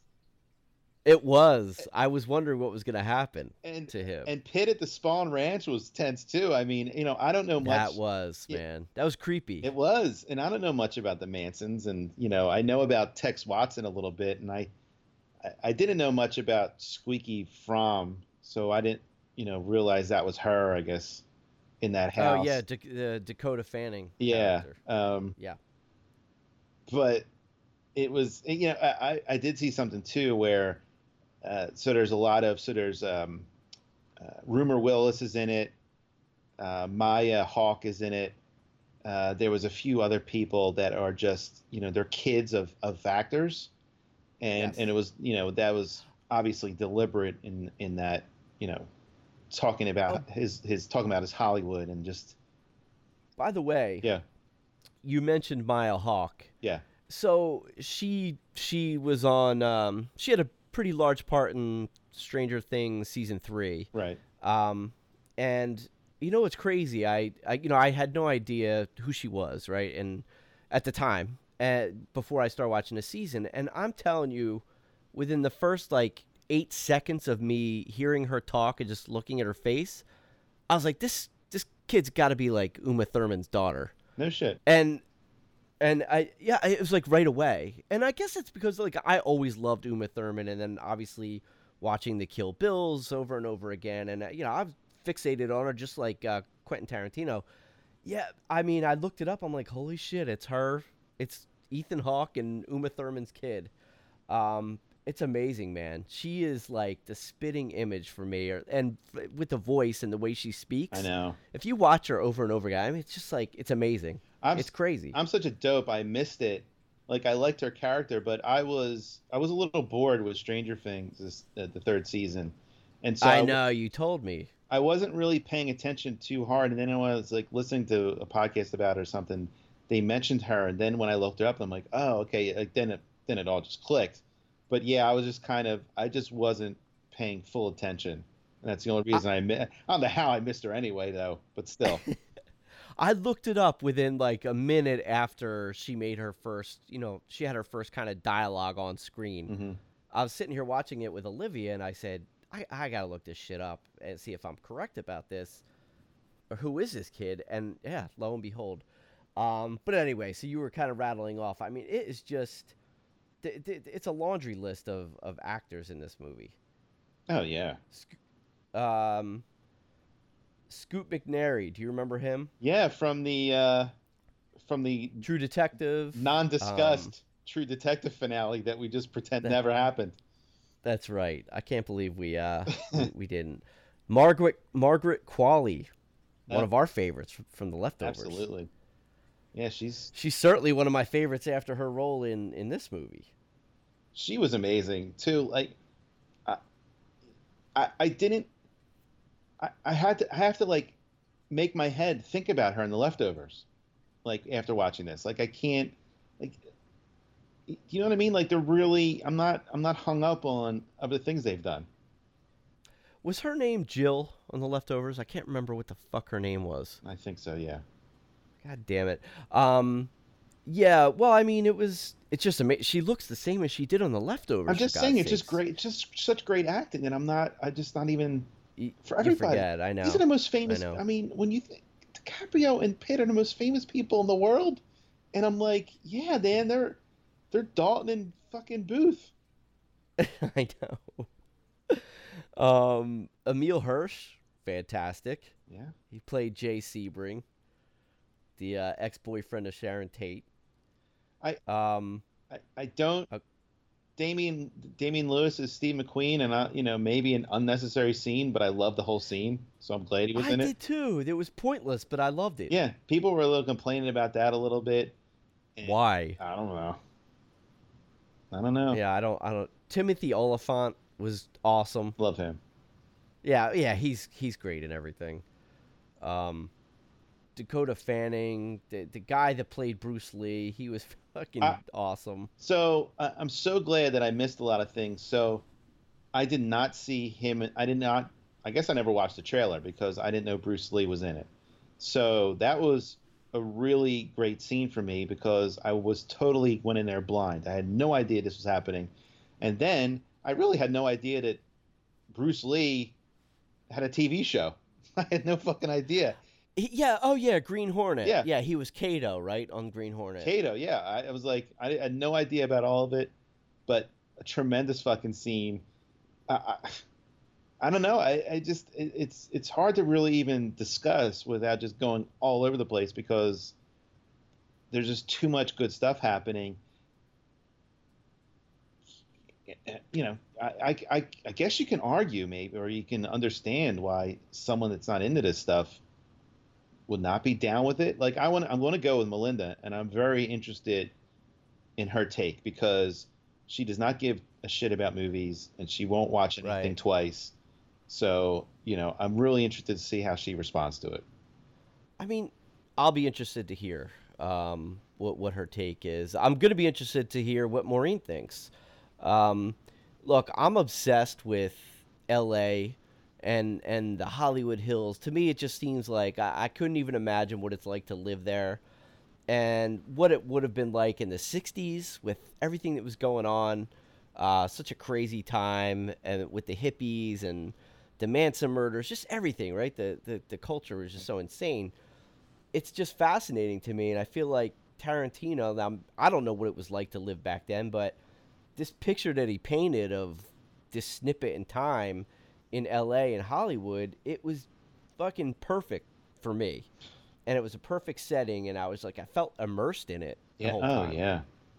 I, I think too, and yeah, for for people like us, and then growing up here, and then, you know, watching the Brady Bunch, and you know, watching Karate Kid. Like I wanted to hang out at golf and stuff, and you know, yeah. I I went with uh, Chloe and I went to Los Angeles. I don't know, three or four years ago now, and we drove up to you know the Hollywood side. So we were in the hills, and then there was these, you know, it's it's all so random how they just built everything up there, and and I do this no matter where I am. You know, I'm always traveling, so I'm always somewhere. I always like to eh, just think about what would it be like to live here, and then when I see people walking their dogs, that's my my next thing. I'm like, oh, I'd like to walk my dog here, and there'll be like these random dog parks in the Holly Yeah. in the Hollywood Hills, and uh, yeah, that's it, it, it. I definitely would would have no issues if I was living in Los Angeles. I, I would definitely. Well, what's no, I totally agree. What's funny is I would want to live in the hills, though. But it, you know, what's funny is that this Rick Dalton character, who was, you know, supposedly washed up, uh, he was living in a fucking place that I would kill to live in. sure. He had that that pool, you know, and you're overlooking Hollywood basically um, from his backyard. And I, I don't know. I, I recall the last time I was in L.A. for work years ago, and I was just you know I was there by myself traveling for for my job, and I just drove my rental car all through the Hollywood Hills. Yeah. One day I was like, I want to go see Mulholland Drive. I just want to experience it, and maybe I'll see someone. I was thinking to myself, um, and I didn't see anyone, course. but I drove through the hills. I just loved it. I was like, this this is fucking amazing. Like I've never seen anything like this. I did. Yeah. Uh, maybe in Europe, maybe, but not not in the United States. I've never seen anything like that with the homes and the hills and so windy and I don't know, man. Just the whole mystique of it. I loved. I loved the fact that you know this Rick Dalton character lived there, and I loved his house. I it, the scenery was just so good. Yeah, I you know I went to Griffin Park too, or that observatory place out there, Yeah. and uh, I actually saw two people wearing an Eagles and a Phillies like T-shirt jersey. I think it was LaShawn Jackson, and I forget who the Philly was. thought that was interesting. Dish- oh, uh, who? Djax? No, actually, I'm sorry. It was LeSean McCoy. Uh, I was gonna say you mixed up LeSean McCoy and uh, DeSean Jackson. Sorry. you Uh, old fuck. I'm getting punchy. But yeah, I, I was like, wow, I'm, who would think you would see these Philly, Philadelphia stuff here? Yeah, well, if you run into Bradley Cooper, you might. Oh, someday. Yeah. He's single. Someday, man. Uh, what do you want to marry him? I don't know, just hang out. You know, it's funny. I I just watched uh, A Star Is Born for the first ah. time. So last Sunday was um, was a, a perfect day. I watched A Star Is Born that morning. Took me forever because I got interrupted about 28 times. I was trying to watch it on my laptop. Oh, that's a fun way to watch a And- movie. hey, man, you trying to squeeze it in with the rest of your fucking life. That's all I could do. And um, so I watched it, and and then I saw uh, Once Upon a Time in Hollywood that afternoon, of course, by myself, for the first time in the movie theater ever, uh, alone. Um, and I loved A Star Is Born. I thought, you know, Gaga's performance was off the charts. I thought Bradley Cooper's performance was off the charts uh, you know, what the fuck? We're not going to get into the Academy this week, but I got to tell you, I was infuriated after watching it, Yeah. Realizing that neither one of them won shit, except for, I guess, Gaga won for Best Song, right? Right. Like they had to. They couldn't. Even they couldn't fuck that up. uh, yeah, I, I mean, I was riveted. That movie was riveting from start to finish. These are. This is the song. These are the songs. The performances. These are what we're going to be thinking of in, in ten years when we think about th- th- that year of movies. Uh, Yeah. You know, uh, Samuel Elliott. I know it's only Yeah, basically Sam one was so one good. scene, but you know he was nominated. He should have won there. Just, He brought he brought a that that scene almost brought a tear. Well, I'll tell you what, I was I was uh, crying at the end of the movie. really, you fucking. I was. Yeah, I knew I knew you were gonna say that. I don't give a fuck. Who are you, Rick Dalton? I cried at I, I cried at Marley and me. Yeah, Rick Dalton. That's great, man. I have watched Marley and Me by myself in hotel rooms a number of times, and it's yeah, it's not pretty. Right. I mean, it it's it's had to make you cry a little bit, right? Yes, yes. You know, you have to have a fucking heart of uh, stone. Yeah, look, I believed in this uh, story that they told in the movie, and I don't know, I bought into it. And I mean, to me, it was that's how strong I thought Lady Gaga's performance was. And honestly, I was so just kind of devastated for the Bradley Cooper character. What was his name? Jackson Maine.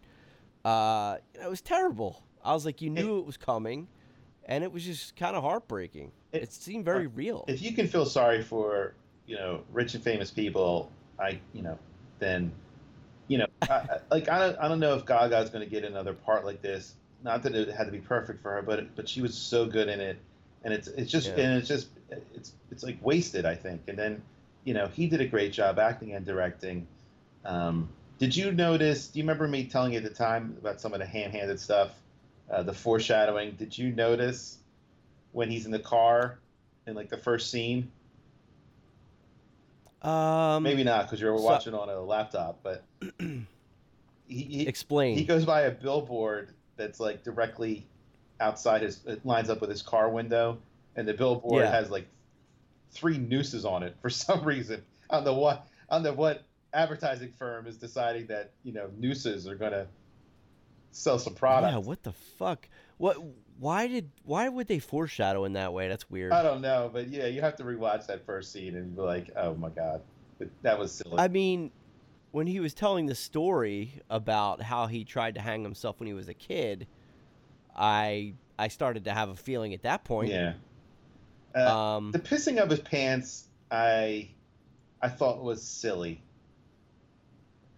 It was silly, and yet I wouldn't say it's entirely unbelievable.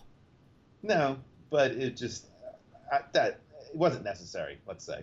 Couldn't you see like a Russell Brand, you know, back when he was a addict of some sort? Couldn't you see someone like that doing something like that?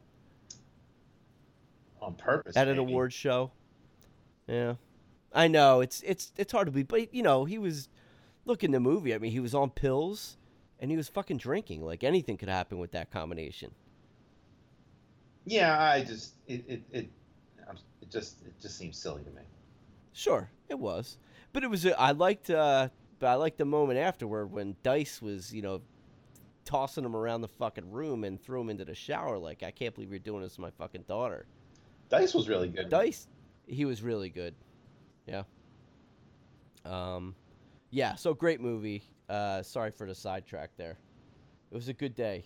I saw two great films. Yeah, yeah, you did. Good on you for waiting. I know. Yeah, stupid me. Uh, um, so anyway, what did you think about the violent ending of this film? Um, I I, th- I thought it was fine. Uh, I you know I found out later that I had to be appalled about it because apparently Why? because apparently uh, Tarantino hates women, is what I was what, what I was led to believe. Uh, What? He he loves women and he loves their feet. Of course. This this is all just more more crazy bullshit that we have to. There was an article. I'll, I'll send it to you. It was like, uh, "Once Upon a Time in Hollywood" just reinforces Tarantino's sh- uh, shittiness towards women. And I was sitting there. I'm like, reading this. I'm like, it's so insane. Then I, and I'm like, but he has a whole movie that invalidates just this whole premise of you know Right. Kill Bill one and two. Like it, this is all in just insanity that you can even It- pretend to say this. It's all about the power of a woman. Ay. Um, how about how about Inglourious Basterds? The the French actress. Yeah, Um, my God, I mean, she has it, it, you know she has perfect redemption. Um, she takes out uh, you know a, a theater theater full of Nazis. You know how is it that where's his viewpoint that he hates women? because I guess because Brad Pitt is beating you know the one girl to a pulp at the end. Uh, As anyone would if the Manson family burst into their house. Sure. And, you know, uh, what was the other? Oh, oh, so that the press tour with Margot Robbie, when someone said, you know, she didn't have a lot to do, um, but they're just missing the point. That was, she didn't need to do, have a lot to do. It was more about, you know, I think that was to throw you off. Well, number one, she was a huge topic of conversation, right? I mean, the '60s. I, it's interesting. I read some article. It was about every generation has like its crazy murder, right? Like we had O.J. Back then, they had this the the, the Manson murders, um, and that was she was a big part of the pop culture at that point in time yeah, but I don't think she was she wasn't the focal point of this story. It was more the setup of you think this is going to be about the murders of Sharon Tate at the end, um, and it wasn't. He was throwing your scent off a little bit, I think. Yeah, yeah, because we're you know, I mean, it, it, in a way, it's almost sicker that we want to see, you know, this uh, this this this person get get murdered like that. Yeah, it's almost like we Yeah. that's what we missed out on. Like, why didn't you let us see her get murdered? Yeah, like I was happy that Sharon Tate didn't get murdered because I was always I always thought I was like, God, that's such a horrible story, right? Yeah, um, as anyone would. And I, I- was like, wow, this is great. I actually don't have to watch her get murdered. I already know that it happened in real life. In this fantasy, this movie, this fictional tale, I like the way this turned out. I like that Brad Pitt threw that can of beans or whatever the fu- or dog food Mhm. at that girl's face and smashed it. I liked that his dog, he just, you know, snapped his fingers or he made that sound with his mouth and it started attacking uh who is that? Tex what's his name? Tex whatever? Watson. Yeah, Tex Watson. I loved that sequence. Ye- I thought it was hilarious. you know what it is too, actually. And so a lot of the criticism is obviously it's from woke from woke pussy douchebags, and you know this was a conservative film, you know, and then you factor in that Sharon Tate was pregnant, and you know I don't want to debate abortion right now, but you know uh, what makes it even more tragic is that she was pregnant. You know, we- Yeah. we, can't discuss this in, in 2019, but that's that makes it horrible, uh, even more so. And you know, and we have uh, you know a, a, a, a real man like you know taking you know taking control and and you know killing people, and he's a stunt man, and it's like you know this is all part of it. This is all part of the what the pussies have to complain about. I know. And it, I, you know, I, I just love the fact that this Cliff Booth character, you know, they were they were just no match for him. They had no idea what they No. were walking into, walking into this guy's house. Well, I guess it was Rick Dalton's house. Um, now t- I got two questions for you. Okay. So, Dalton has his Italian wife. Um, did you see any? Is there any parallels at all to The Godfather and Michael going over to Sicily and marrying the Italian? Is the is there anything at all? Do you think with Tarantino making that linkage, just like paying homage to that movie? I don't think so. I, I didn't. You don't think so? I didn't get that at the time. Um, no, no, I didn't. I didn't see that. I was just trying, you know, the whole time I'm watching, I'm trying, like, I don't know a lot of these directors that he was a big fan of. I mean, I, I certainly know what the spaghetti westerns were, and I, I've seen some of them, but I don't know a lot about it. So I'm sitting here trying to think of, uh, what are some connections? What are some possible things that maybe he's paying homage to in Hollywood history? And that just jumped into my mind. But um, now, her being pregnant, right? Because his, his Italian wife is pregnant in this movie, correct? She is. I thought she was. Wasn't she pregnant? I don't know.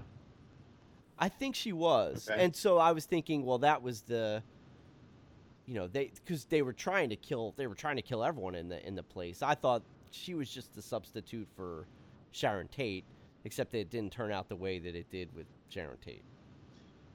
What? Um, what do you make of the flamethrower?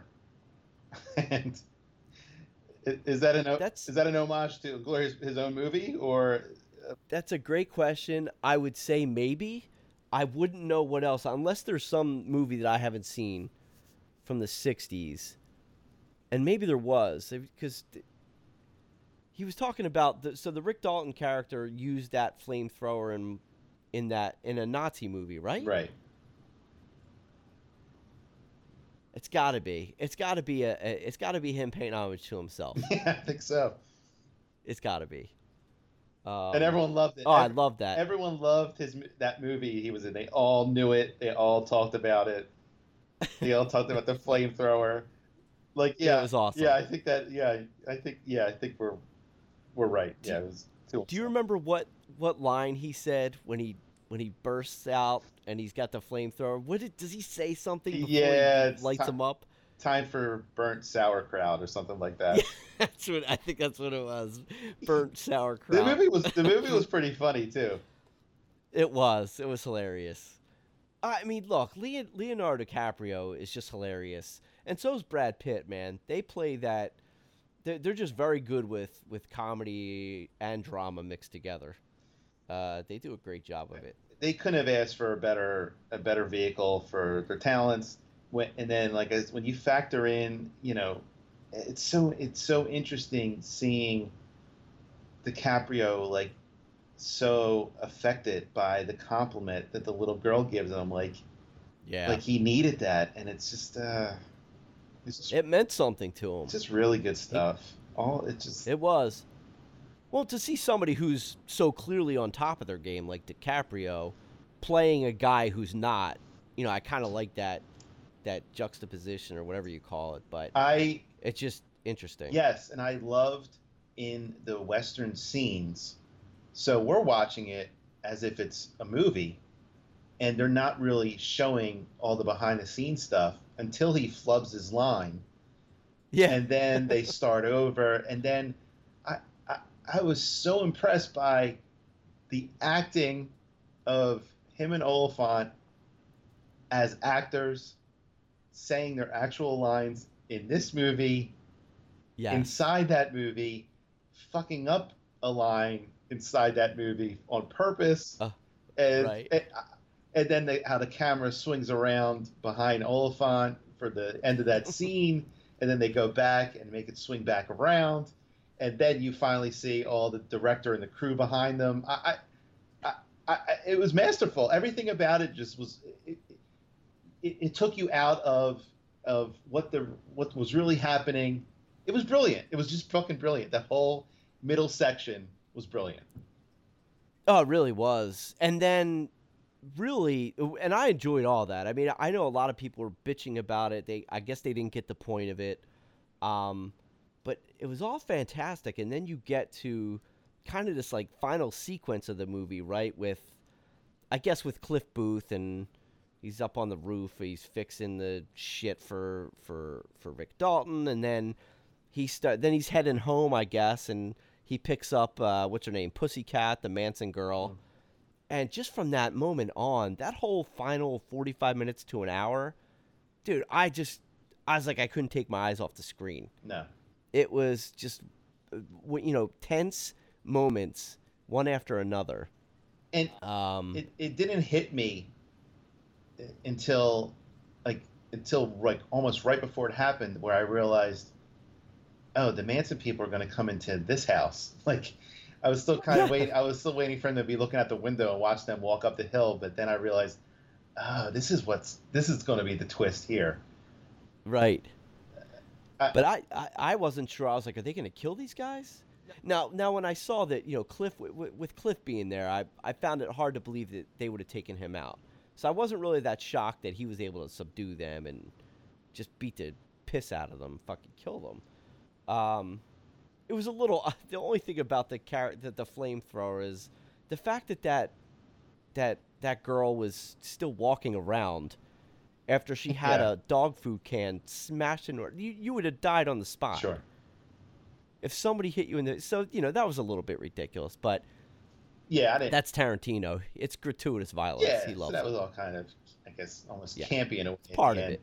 Do you have any thoughts on so you have the insecurity of of Dalton, you have the insecurity of Tate, where you know we're going to look at it and see famous actors even had a, you know a, were hit sitcoms. You know she's that next up and coming thing, but like she needs to be in the theater, like like seeing the audience laugh at her, like to really feel good about herself. And then we have yeah. all his insecurities where he's just kind of falling apart and becoming a, a real drunk about everything.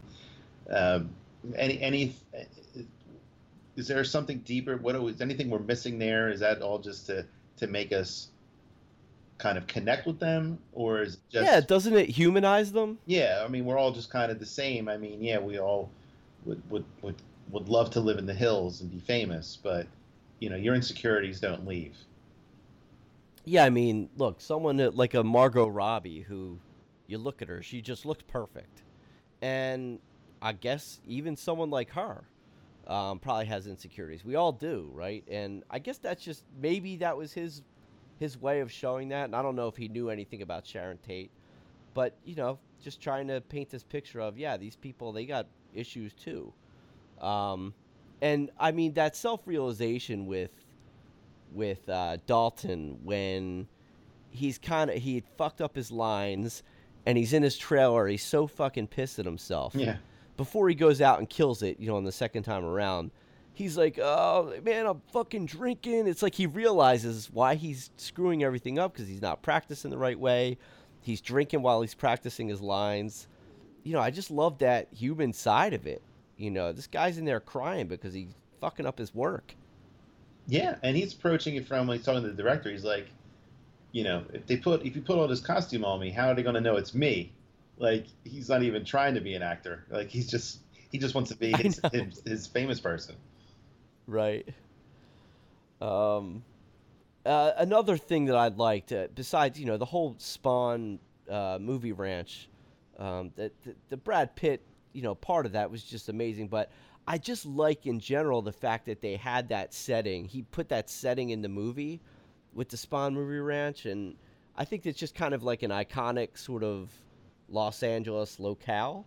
Yeah. And you know a lot of stories about it, and they very well could have spent time there. I guess the Manson family. I, I don't know if they did or they did. Oh, they did. And they did, yeah, right? That... Okay, yeah. So that that just I love that part of it. It's it, and it was really creepy um, that that that whole sequence. It was, and then reading about it, they yeah they did. You know, George Spahn still did live there, and they just you know would trade sex to stay there. Um, and I guess yeah, that's true about the horseback riding and all that stuff. Um, Jesus Christ, man! You know, there there was a, there was some older book written by the prosecutor that you know was all about the race war and all that stuff. But then it's been debunked by a new book that just came out. Um, but I don't I don't know too much about it beyond that. But all that stuff was Yeah. true. They they were there.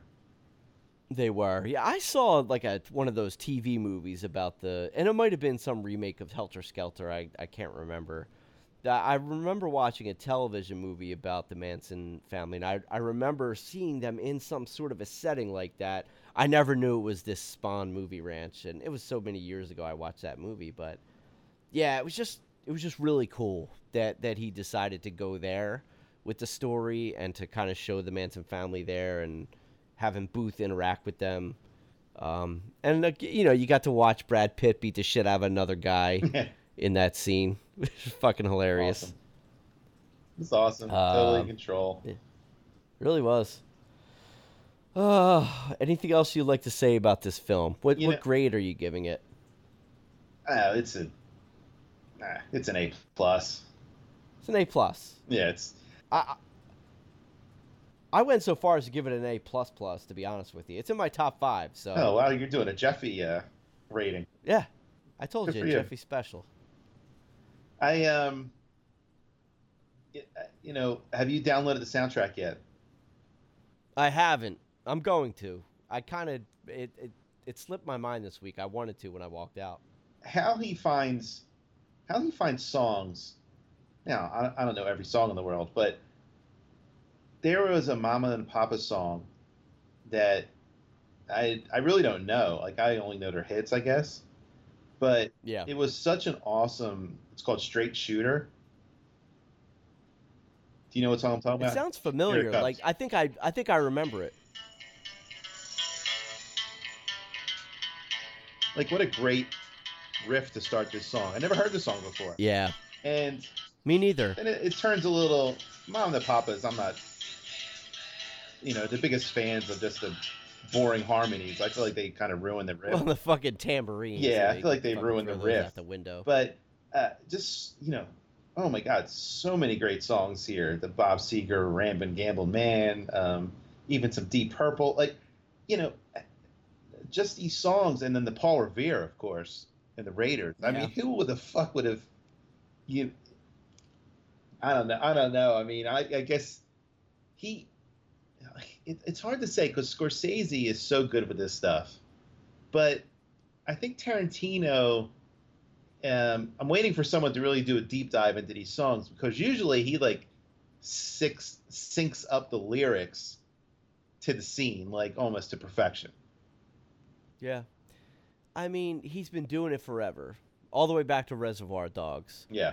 Um, Little Green Bag. I had never even heard that fucking song in my oh, life. Of course not. Um, uh, but you know, and, and then obviously some some more well known ones like uh, Stuck in the Middle with You, obviously from Reservoir Dogs. But you think about it, movie after movie, even Pulp Fiction. I mean, just these like '60s beach songs that he throws into the mix. Like where he's got to have it's it can't just be him. He's got to have somebody who like majored in music in college from probably fucking Berkeley uh, you know, who's helping him with this, right? He can't know all these all this music also on top of all the film. I think he does. I think he just has one of those steel trap minds that he just remembers all this shit because was because then you, you can't help but wonder. All right, yeah, he worked in a video store and he, you know, who knows what other jobs he had. So I get it. He watched a lot of movies, but I mean, how many times did he watch The Good, the Bad, and the Ugly? A zillion. I mean, I've watched the same movies over and over, but he seems to know all the movies, and he seems to know all the songs. Like He does. Maybe he really just didn't. That's all he did was listen to music and watch movies. Good for him. Good for Yeah, us. he's obviously been doing. I know, good for us. He's obviously been doing all the shit that he just loves the most. He's got his own movie theater out in L.A. Yeah. Right? He curates all these, you know, films from the '60s and '70s and maybe even older. I don't know, but um, yeah, I listened to him on a. He he was on this pure. I think I might have shared it with you. Pure Cinema, I think, is the podcast. Pure Cinema podcast, and they're actually people that work with his theater and they had him on for an episode and really the whole episode it was recent he talked just about all the inspirations for this movie so you might want to listen to it because it's interesting talking about some of those westerns and just all the different actors from back then people you've definitely never heard of Right. but he seems And- to know just the entire history of hollywood Well, like I already started, like I said, with the Great Escape, and I'm going to keep on going down. I've seen a few articles from him this week, even in relation to this movie. I know, I know, Scorsese is already out there, like with his top 100. I mean, it's such a daunting task to think to to rewatch these movies, and then yeah and then also in the back of my mind, I'm you know, since I'm so used to modern day movies, you know, these old movies they take their time, and you know, in the back of my mind, I'm I'm a little afraid that I might be too much of a dumbass now, you know, to sit to sit through like you know Public Enemy Number One or whatever classic movies like you know, I might not appreciate and it. appreciate Right. it. Yeah.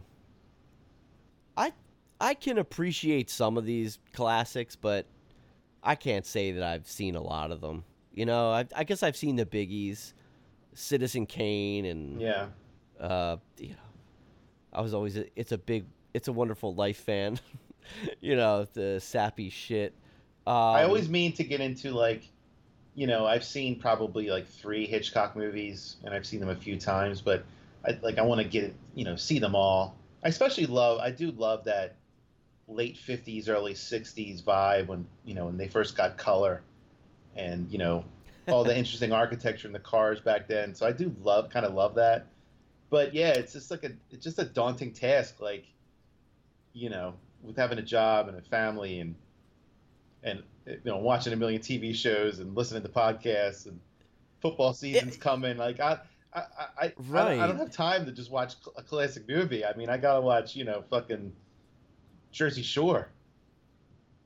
Well, that's yeah, that's the problem. You're watching Double Shot of Love. You could be watching, uh, you know, fucking Gary Cooper movies and shit. But I can't keep up with the films and television shows of this era, let alone go back and watch shit from the '60s and '70s.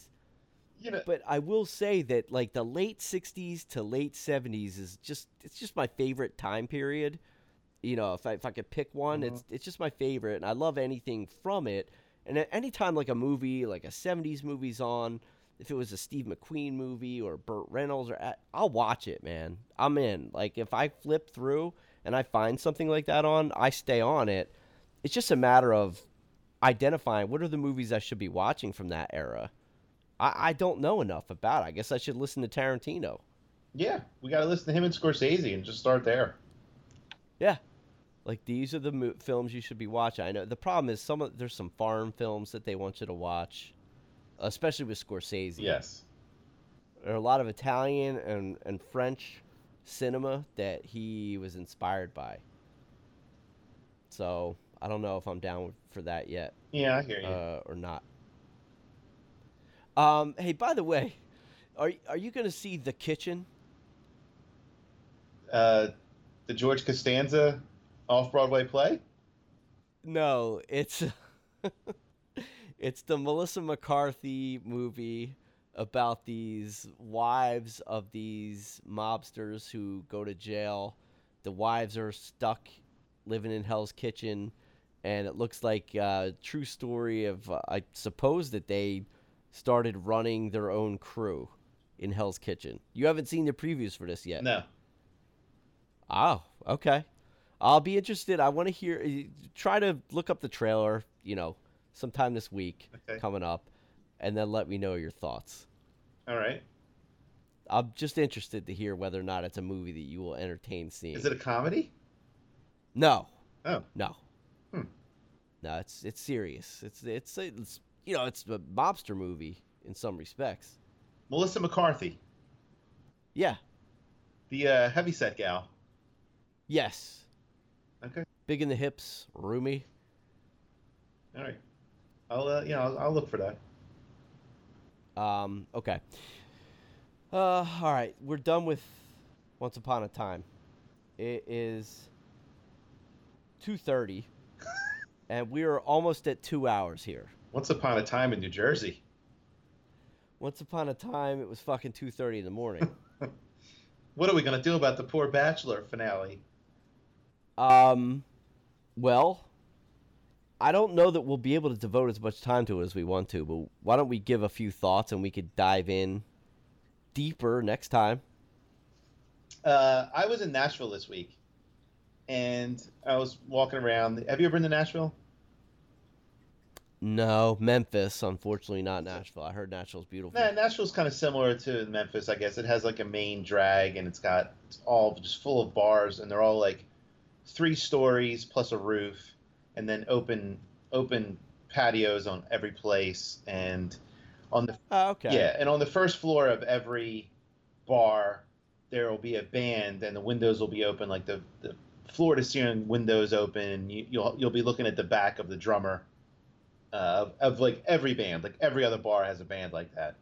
And Right. I was thinking of that douchebag Jed, and his what a dick. his horrible. First of all, I don't know how, I don't know how she picked him over the other two anyway, just in general. Uh, the Pete, Agree. the Pete and Tyler, but I, so I don't know what she was so enthralled about. But this douchebag running around with his guitar, he can't sing. I don't even think he can make it onto Broadway in Nashville. Because they actually, you know, some of those group, the group Do they have an off Broadway scene in Nashville? yeah, maybe. You can buy at construction sites or something. But, uh, you know, uh, th- this is the only only uh, problem I have with Hannah this whole season is like her family's telling her, and she just does not want to listen about this guy. And actually, our pal Mallory Rubin had a great point of that that Hannah's just just like stubborn, and when someone tells her something to do, you know, she just hates that. And usually it works out well because it's more of like, you know, she's not going to let like a man tell her what to do, and she's going to be in, in control of herself. And so normally you're like her, yes. like you know, cheering for her. But in this case, her stubbornness like kept this idiot around. It. What a douchebag! What, like I can't believe like, how, you know, he knows he's on TV, right? He knows there's cameras around. Like, he didn't forget this. Like he's not going to get away with this. Like he- he's not going to get away with this crime. Well, I, I, I, my thoughts on this are well. Number one, my thoughts on why she selected him because I was in shock. I mean, I, I look if I was a woman, I'm picking Tyler. Yeah. I mean, I, I get it. You know, like I get the infatuation with this guy. He's an all around, just like he's a great looking guy. Looks like he's probably uh, a going to be a Calvin Klein model. Yes. He's got a great personality. He does. He's super friendly. Like he's super friendly. Like all the guys love him. Right. Like he's a guy's guy, but he's also a guy that you know the women love. So I just had no comprehension of how she didn't select him as number one. Right.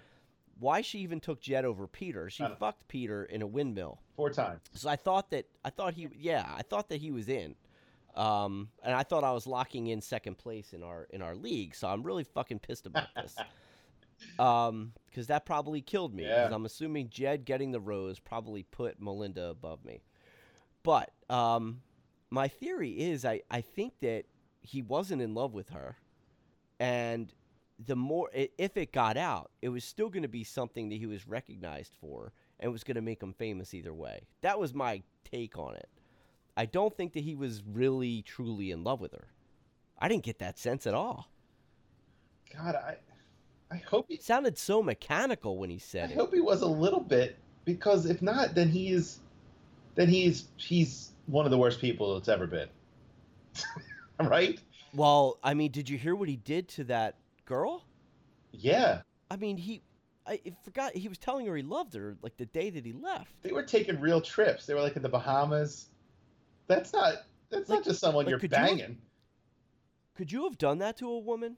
Like literally just left and went and started a new relationship with someone else and then got engaged and then denounced the fact that you were ever with her really and that you loved her? I mean, uh, That's fucking cruel, man. I mean, yeah. I mean, in our day, even in, in you know the '90s, we probably could have gotten away with it. There was no internet, but would would you have done it?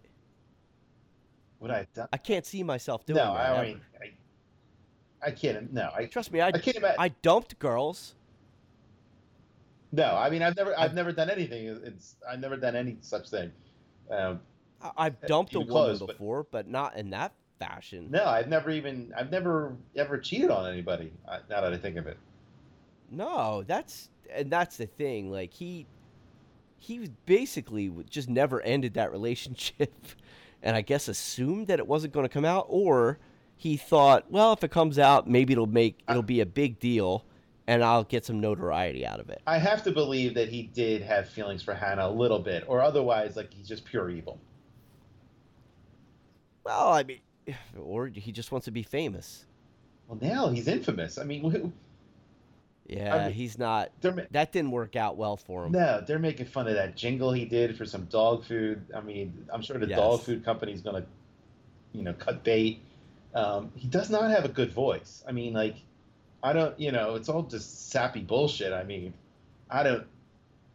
But I mean, That's not a great voice. I mean, he he doesn't sound like fucking uh, Keith Urban or, or, or any of these other guys that have these country singers. He he doesn't have a his he sings like in a whisper or something. yeah, you can even you can almost fake a country like voice, but he doesn't even do that. But No. And, you know, but Hannah still comes out on top. Tyler's a winner.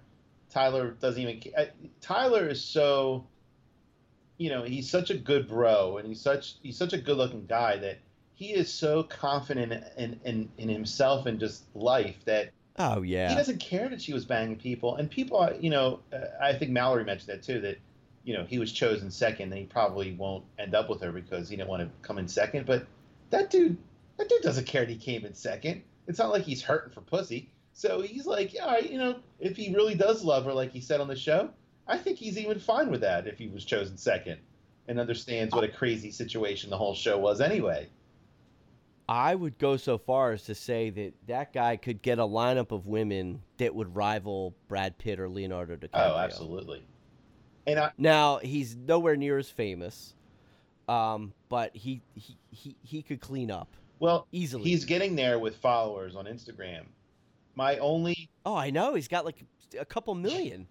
my one concern is, so now we're all rooting for him and Hannah to, you know, start dating, right? And obviously he's seen what a star he's become and what how he could use this. But I I'm going to say that I believed him on the show that he really did fall in love with her and wants to be with her. And even though he was booted off, I want to say that it's not going to change. And I'll be a little disappointed if they don't date for at least a year or six months or something. If he goes right to just banging, then I'll be then I'll be a little sad. I, I, have two thoughts here as I'm listening to you go, go through this. Number one, if your son was anywhere in the vicinity right now, he would be fucking. He would be disemboweling you. he would just be slicing and dicing you right now. He would destroy you. That's my number one. Number two, I can't believe I'm listening to maybe one of the world's top five cynics talk about the, the this chance at love that Tyler and Hannah have. I am in amazement. This is unbelievable. This is if only if only the world knew the the significance of this conversation we're having right now and its mark in history that you are talking like this. It's unbelievable. It's a good point. Right? Am I right? Believe in love again, Johnny. You do apparently. It must have been that Eagles Super Bowl victory from a few years ago. Oh, It's really changed your outlook on life. guess what? Drove by my close. There's a Catholic church by me. There's confession tomorrow, from like 10:30 to 11:30. Um, now Hayden has a game at nine, but I'm gonna try to get to confession tomorrow. Um, otherwise, I'm not sure where else I can go. I'm, I'm not gonna drive all over to South Jersey for for confession. But my intention is to go tomorrow and to get the Eagles season started off on the right foot. It's a good idea. It's a bit early. It's a bit early, but uh, it's a good idea. It's preemptive. I like it. Just uh, please don't start going down the Luke P path. I, I don't need to be doing a podcast with a holy roller, uh, Bi- Bible thumper. Yeah, you know, well, I, I hope you have Jesus in your heart. And uh, I, t- I do. if you don't have him in your heart I starting I exactly the same moment I did, did we talk about Luke P? What a monster, another monster. But this, and uh, this is why this season was great. You had this crazy Luke P, the Hannah apology to America, looking into the camera. Holy, Oh, I know. that was, that was out of this world. Like, I, what a moment for her. It really was. I agree. Yeah, she was. That was very honest. It was a very honest moment. She, she was again last season. She was unable to say, "I toast to world peace." Like she couldn't even gather her thoughts. Now she's telling America like the mis- like, I, I just I, I'm I'm so proud of her. Love everything she said. She was- she was so enamored of that version last year. I, I don't know why, but they were all just like puddles around him. They loved that Colton. Yeah, I guess. They did. They were all just they, they were worshiping him. I'm looking forward to uh, Bachelor in Paradise, my friend. Ah, it's your first one, yeah. It is. It really looks. I mean, I all the tears that are being shed. I saw John Paul Jones breaking down I know. in tears. What could happen? Yeah, I, I don't know. Uh, what's his name? The uh, Derek, one of the guys from this season. He's there crying. Um, I saw a fight. I saw John Paul Jones getting in someone's face. oh yeah. Uh, that that weirdo Cam who thinks that he can freestyle rap. Uh, yeah, I'm interested. Demi looks like she's rolling around on a bed with a woman. to me, yeah, things things things get crazy down down in Mexico. I guess so. Uh, but so I'm looking forward to Bachelor in Paradise. Yeah, so great. This is a great season. Great job. I'm I'm rooting for love and and for Hannah and Tyler to finally finally. I want Tyler to finally get laid with Hannah. He deserves it. Uh, yeah, well, I'm guessing that that's already happened by now. Let's hope so. Let's hope it happens. Oh, please. Please. Uh, how did it not happen? I think they're already. I just saw something on Instagram. Like, they've already started. I think they're getting a place together. You know what? Like, I, I, I think they're moving right to the next track of this relationship. even if he's completely calculated, just kudos for him to say, "Yeah, that's cool, fantasy suite. Yeah, I don't, I don't need to get late tonight. Whatever you need to do."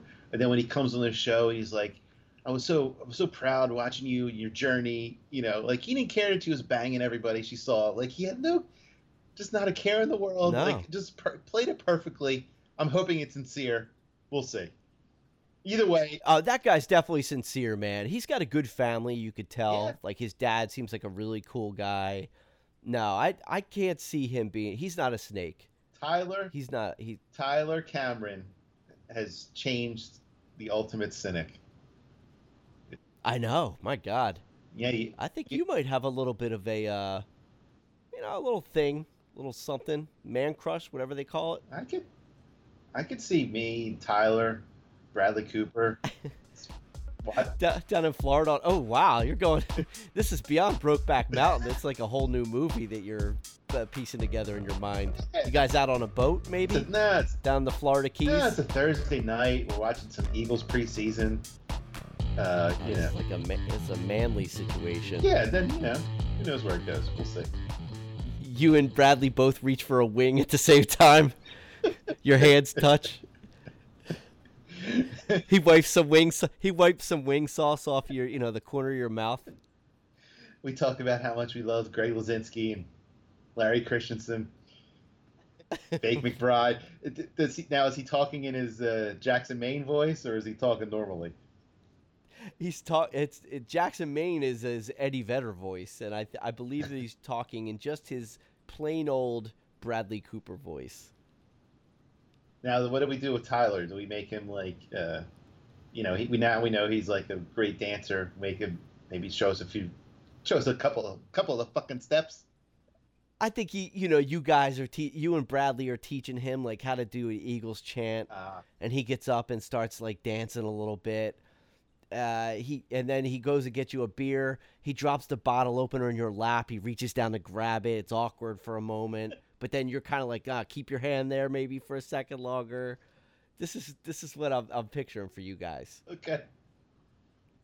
Is this this is any of this sounding good? You want this to happen? Are you are you transferring an existing fantasy onto me, or is you just no, it sounded like to- you had this. what came to your mind? I'm just, I'll just look. I'm a writer, so I could co- I could come up Yeah. with these scenarios. You know, you could just interchange this with guys and girls. It's all the same. Can Becca from Life Goes On come too? right? It's all it's a party. Uh, wow, you're really you're going orgy now. Yeah, why not? Yeah, she could come along. Uh, who else? Who else? Who else would you invite? Anyone? Any '80s stars? Oh my god! Oh my that Mallory Keaton. that list. No, not Mallory. That list is endless. I, there's not enough room in my house for everybody I want coming down. Give me the uh, give me the sisters from Too Close for Comfort, This, please. oh, this, yeah, Lydia Cornell. Have her come down. This is why I'm going. To, this is why I'm going to confession. So hopefully there's a heaven, and I'll be up there banging '80s sitcom stars. yeah, yeah, you'll be banging Monroe. Jim J. Oh, Uh, Jim J. Bullock. I know. God, I can't believe he's still alive. That guy. Why doesn't he have an I in his name? I don't. I have no idea. I mean, that's a I that- don't that's know. a choice, right? Or was he actually named that? Hold on. It's got to be a choice. That's like a Hollywood thing. He thought it was gonna help. I'm pretty sure Too Close for Comfort was the last thing that he did. What if his what if his well actually no his first name can't be initials because he has a middle initial in his name. it's all. It's just all letters. There's there's middle initials. There's second Uh, initials, first ones, fourth. hold on, he's James Jackson Bullock. James Jackson. Yeah. See, so he did that for Hollywood. Sometimes credited as Jim J, but wasn't it JM? J M J on the show? I'm not crazy. His name, But everyone's. It was, but everyone called him Jim J. Bullock. but his official name was spelled J M J M yes. J period Yeah. Bullock, right? I'm not nuts. Uh, no, I think you're right about that. He's from Casper, Wyoming. Huh. It's a good old boy. Yeah. Personal life. Let's see what he's doing now. Uh oh. Yeah, he sounded Southern, or whatever. Not Southern. What am I saying? He sounded like a Western guy. Oh, look at. In 1999, he was arrested in West Hollywood. Oh, jeez, what was he doing? Possession of crystal meth. Oh God, that's a bad turn.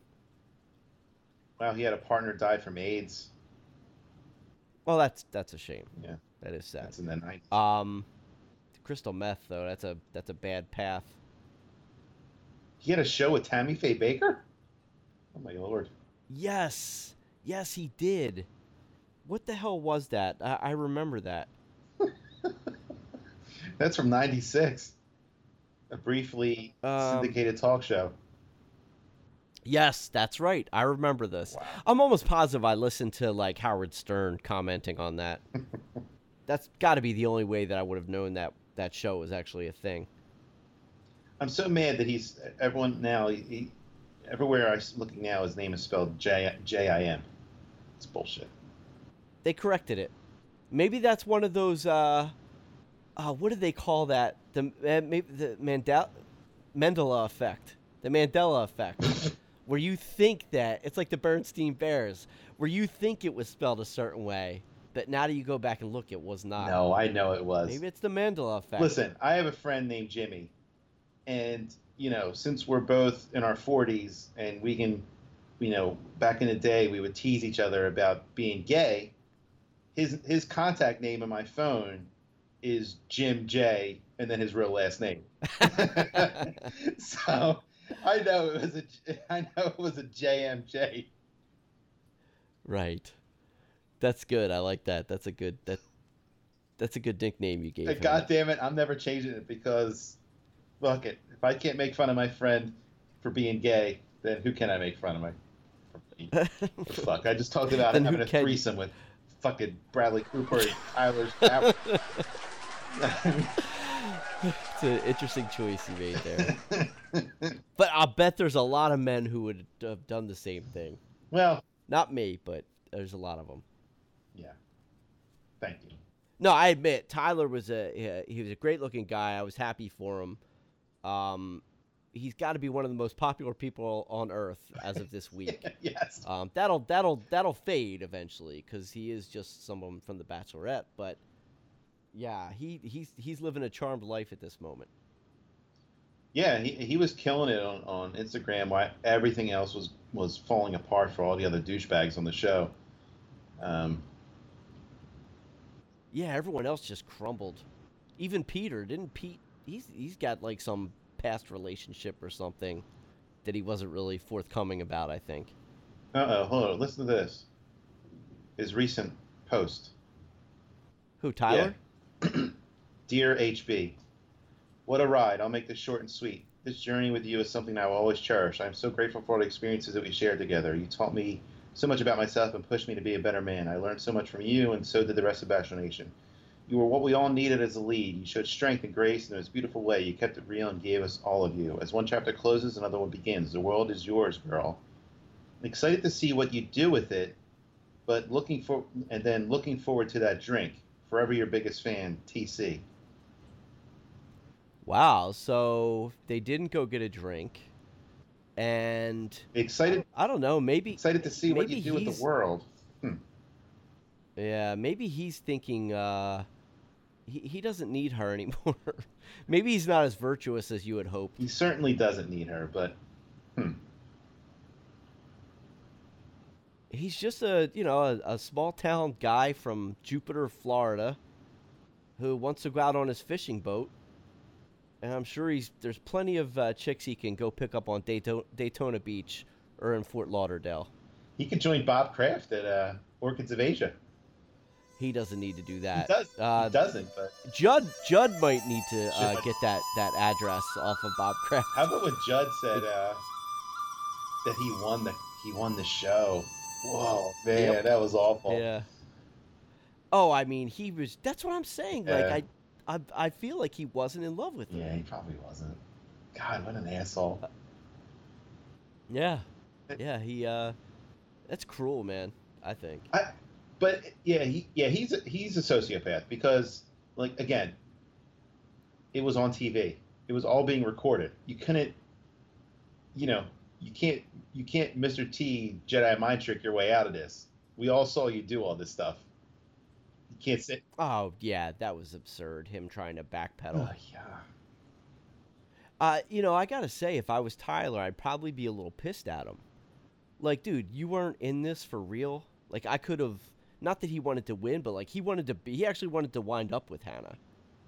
And she chose Jed over him. And meanwhile, Jed was putting on this facade of who he was. And I honestly think she fell for him because he's a musician. yeah, like yeah. most women in this world do. yeah. She loved. She swooned when that guitar came out.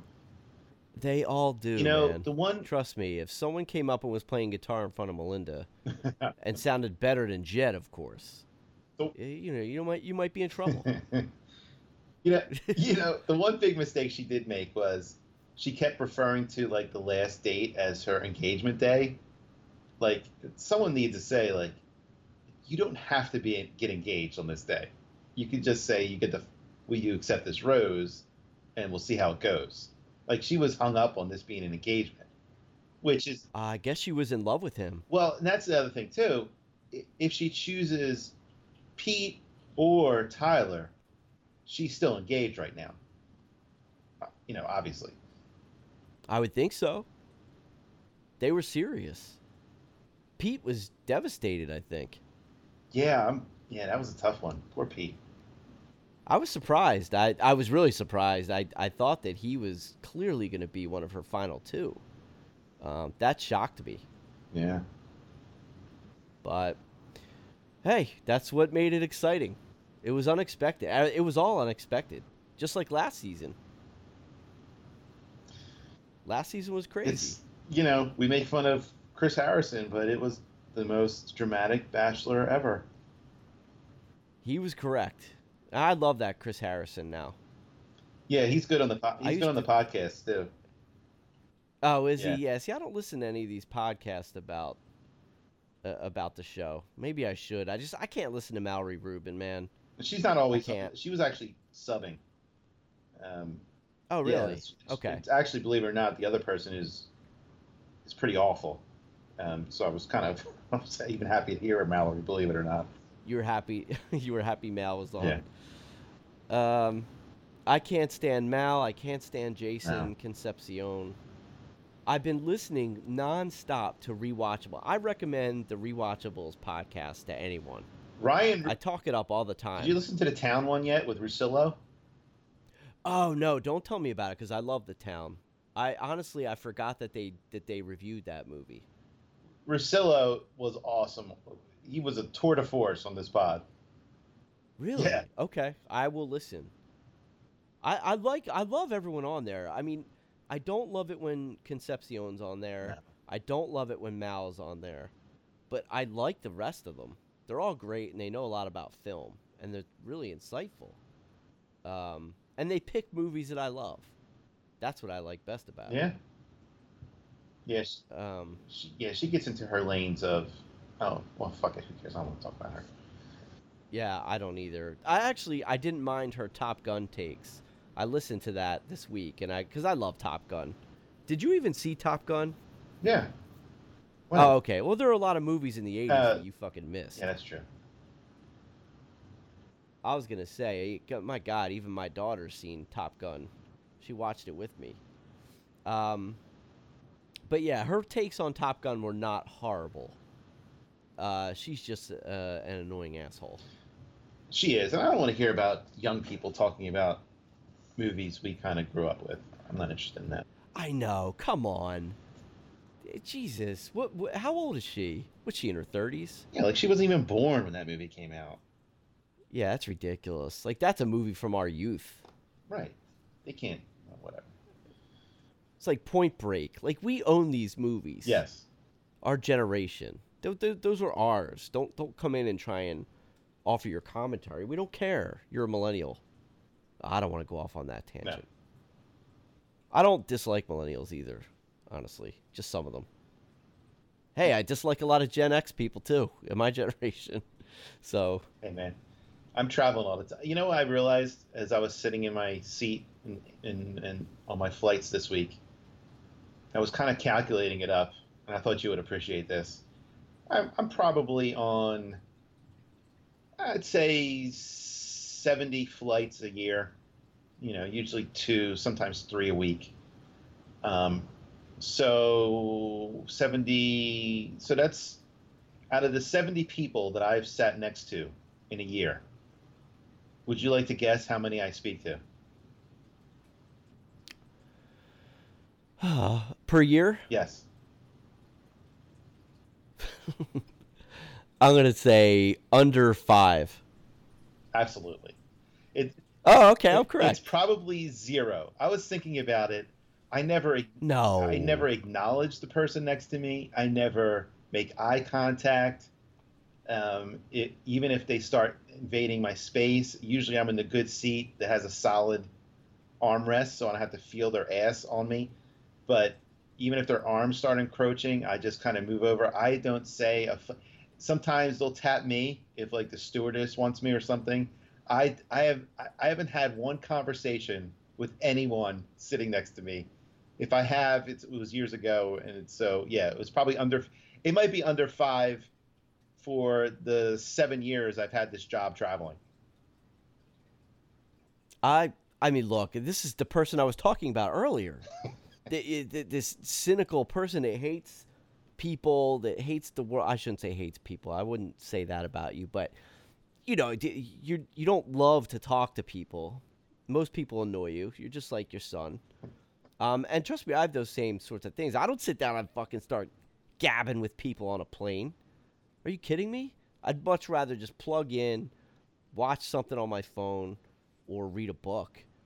Uh, I'm with you, but yeah, you're. I believe it. You, I, I'd have been surprised if you told me more than five Yeah. for sure. It's shocking. I was even shocked as I was thinking about it. I'm like, yeah, I never, never talk to anybody. Never.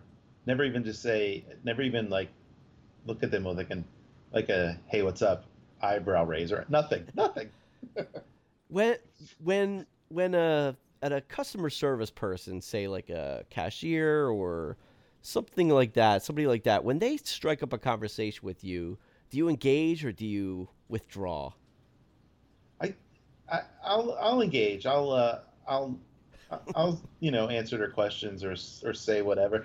But you know what? I, I've been, I've been burned. Like, I've been burned too many times too. Like today, I was getting my car washed, and I never thought about it before because I used to always drive. I used to work for used car dealers, so I've driven every shit box you can imagine from the 80s and 90s. And so Right. I've done a ton of pushing cars or, you know, moving cars around car lots and, and driving like, you know, with with the door open and like half my body in the car and half out driving. So I was kind of pulling up to uh, up to the car wash where you would put it into the little groove, and I had the door I had the door open and the car wouldn't wouldn't drive and it kept like putting itself automatically in park and I'm like what the fuck is going on, and I kept trying to do it and it kept doing it. Then I then I shut the door and then it let me put it in drive and I'm like ah. And so now the, the guy, the car wash guy, was watching me. You know, this this slack jawed yokel, and and I said to him, I said, I said, oh, I said, you know what? I, this is one of the newer cars I've had. I've never, I guess I've never tried to drive without the door open, and it turns out you can't. Right. Eh, That's safe. Right? And I was like, oh, this, you know. So I I started a conversation with this guy, and he just was like, yeah, what watch do you want? Oh But boy. he didn't even. He rejected you. Yeah. And so then I, you know, then I, it, it kind of jolts me back to reality. I'm like, yeah, that's right. This is why I don't talk to people because that when, when, when I actually do say things, no one gives a fuck. Yeah, no stopping chats, as uh, Larry David would say. No. You don't need them. I, I- it's all too much. It's all, it, and then you, and then you, you know, the travelers. I like watching. I was watching other people complain about other people this week. That was fun. Complaining about getting on shuttles, and this woman was complaining about how nobody was moving. They were just standing in doorways, and I was like, "Yeah, no shit, bitch. This is what happened. Yeah, live in my world. This happened to you once. Yeah. Like, yeah, it never, it never ends. It never fucking ends. People just stop. people stop dead, no matter where they are. Everyone is in their own world. Yeah, people. You should hear. Uh, I I'm the one who goes to the grocery store in our house. Me too. If Maureen goes, like she's close to murdering someone every time we go. so it's just better if she stays at home and I go do the grocery shopping. I'm a little more patient with it.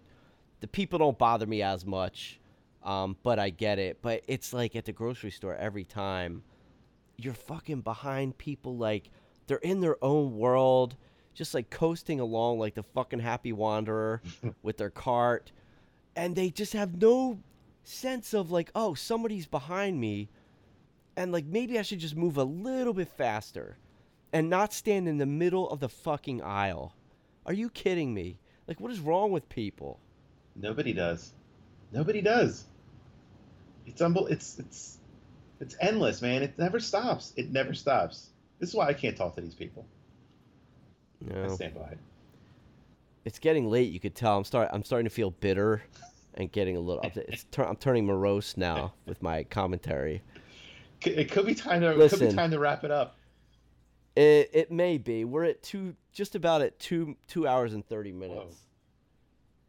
It's. This is like the Godfather of of our episodes right now. You were almost able to sync this up backwards to Once Upon a Time in Hollywood, and like Yes. Pink Floyd and Wizard of Oz. It's more like the length of Once Upon a Time in America. Did you ever see that movie? I did Once Upon. It's fucking yeah, four hours yeah. long, I think. That was like four VHS tapes back in the day. It was. That was like a yes. You're right. You're right. It came in like a whole stack. It had like four different sleeves. Oh shit. Um I still have rewinding fees I have to pay on that movie. I think I'm gonna take us out this week, by the way, uh, with with a, a little Tarantino music. Oh, good idea. Um, absolutely. Uh, it, it it'll be to your delight, trust me. So I, th- I think you'll enjoy it. I'm excited. Uh, well, listen. I, hey, I gave your appearance on this podcast tonight an A plus plus. How you like that? Oh, Johnny Cakes. That's awesome. Thank you. I, I for all the negative talking I do about you and just your general persona and outlook on life, I actually respect you. right, back, right back at you, buddy. I, uh, I appreciate it. I'm sorry you beat me to that I- punch. I would have said it first. I'm sure you would have, uh, but you know, you would still if it, if if there was a, a room and me and Bradley Cooper and Tyler C were in it, I know I'd be the the one left out. Uh, if you only had two two two chairs, I know I'm staying. Well, you know, I might let you join in in that group, but I'll tell you what. I'll tell you what. If you sat next to me on a plane, I would strike up a conversation with you. Ah, now see that that actually means something. I know that that actually that, that's a compliment See? right there. You're welcome. I, I appreciate that. Wow. Um, listen, good work this week. Thank you to everyone for listening. Uh, I think that we paid everyone back here for the two weeks off with a fucking almost a three hour podcast. Yes. So, so there. Hope you enjoyed listening to us. Part one. Part You're gonna two, take us out here. I will, Johnny Cakes. Do me a favor. Put a smile on your face.